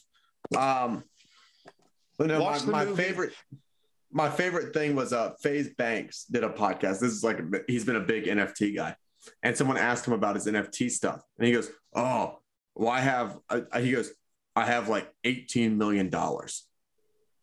None of that's liquid. It's all in NFTs." I was like, "Oh, so you don't have eighteen million dollars?" Because you're you're now gambling. Because that's the whole thing, right? Is so let's say I have uh, shit, I got this nut button, right? This button right here that says nut on it. And if I click it, it goes nut. it goes Nut.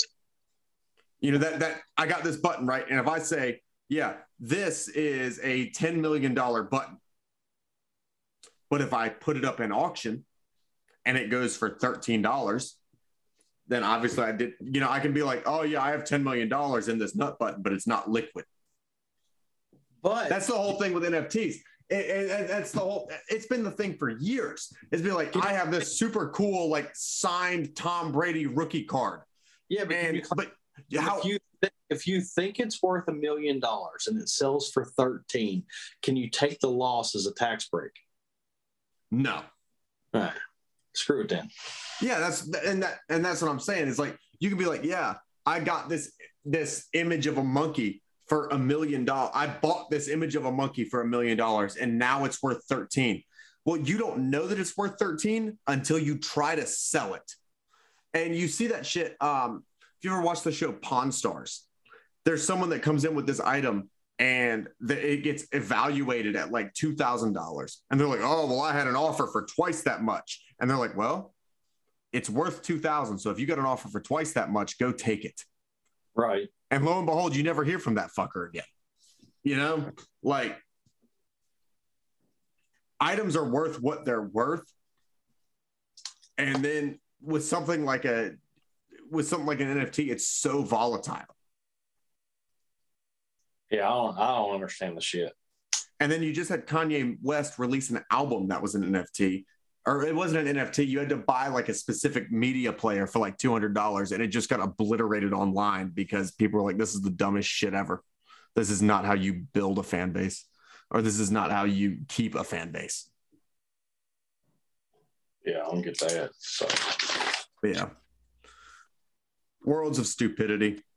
But you know what isn't stupid? Enjoying a nice, well cooked steak. And that leads us into this week's prime beef take.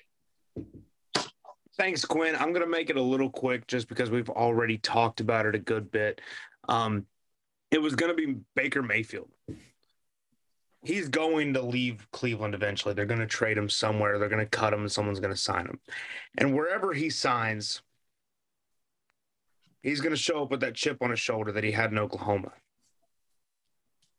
You guys I genuinely hope he's outrageously successful.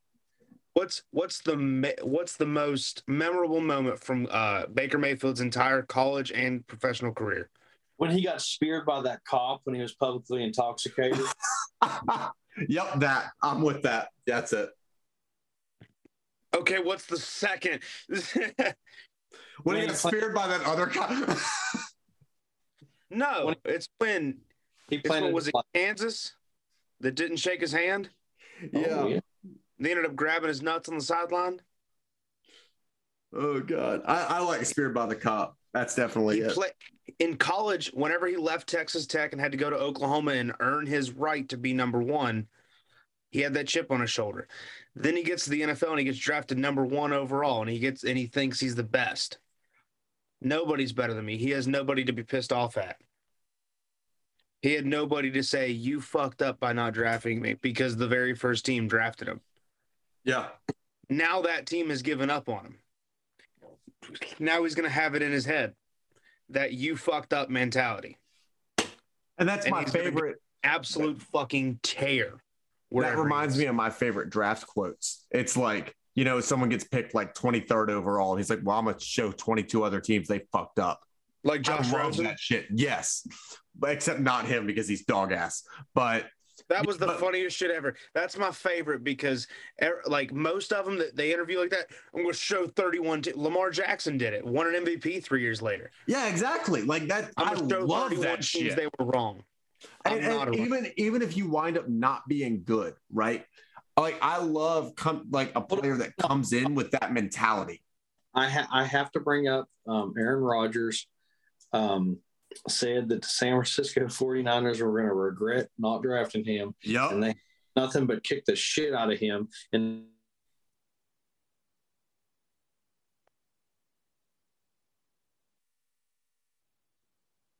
That was fun. Would you want to keep going with your prime beef? That was honestly it. Yeah. Um, but no, what uh what Jason was about to talk about is, you know, Rodgers talking, you know, because Rodgers was supposed to go number one to Fort San Fran. That Uh, was he's done. Phone died. He's texting Well- me from. all right. Well, that will be the uh the end of Jason tonight, but that is fine because we're gonna get into our outro. Um and Kobe, where can they find you at? Uh, you can always find me on Twitter at beefgarbin36. Um, as usual, we'll talk about anything fantasy football. Uh, apparently, I, I know more about NFTs than I thought, but maybe I need to be drunk for that. So we could talk about fun NFT drinks. I guess I don't fucking know. Just don't buy them. Just well, no, buy the drinks. Buy the drinks, don't buy the NFTs. I'm convinced the drinks make the NFTs make sense. You're not drunk enough, Quinn. That's your problem. I've had four beers since we started this show. Drink a fifth. Oh, I'm going to grab one the second we log off here. They I'm gonna find go try to hit baseballs. Um, you can find me at Quinn underscore Kusky. Um, really loving this baseball season so far. Vladdy Jr. hit three home runs in one game, which was fucking insane. Um, so yeah, so if you want to talk baseball and how depressing, especially the Nationals are, more than welcome to talk about that. Um, obviously, we got basketball and hockey playoffs. You want to talk about that? I'm all on board. Um, you want to talk video games? I'm always, you know, I'm I'm, I'm gaming. I'm even if I'm not playing it, I'm at least plugged in enough to know what you're playing. If you want to talk about it, I'm more than game. So always down with some shit, and of course, in with the music, especially hard rock metal. And for this week, the music moment, it ha- it couldn't be more appropriate. They just won the Grammy for best metal performance. The Alien Dream Theater. It's fantastic. I think I might have used it before, but they just won a Grammy, so it gets used again. If I did. So here it is. We're out. Peace. Deuces.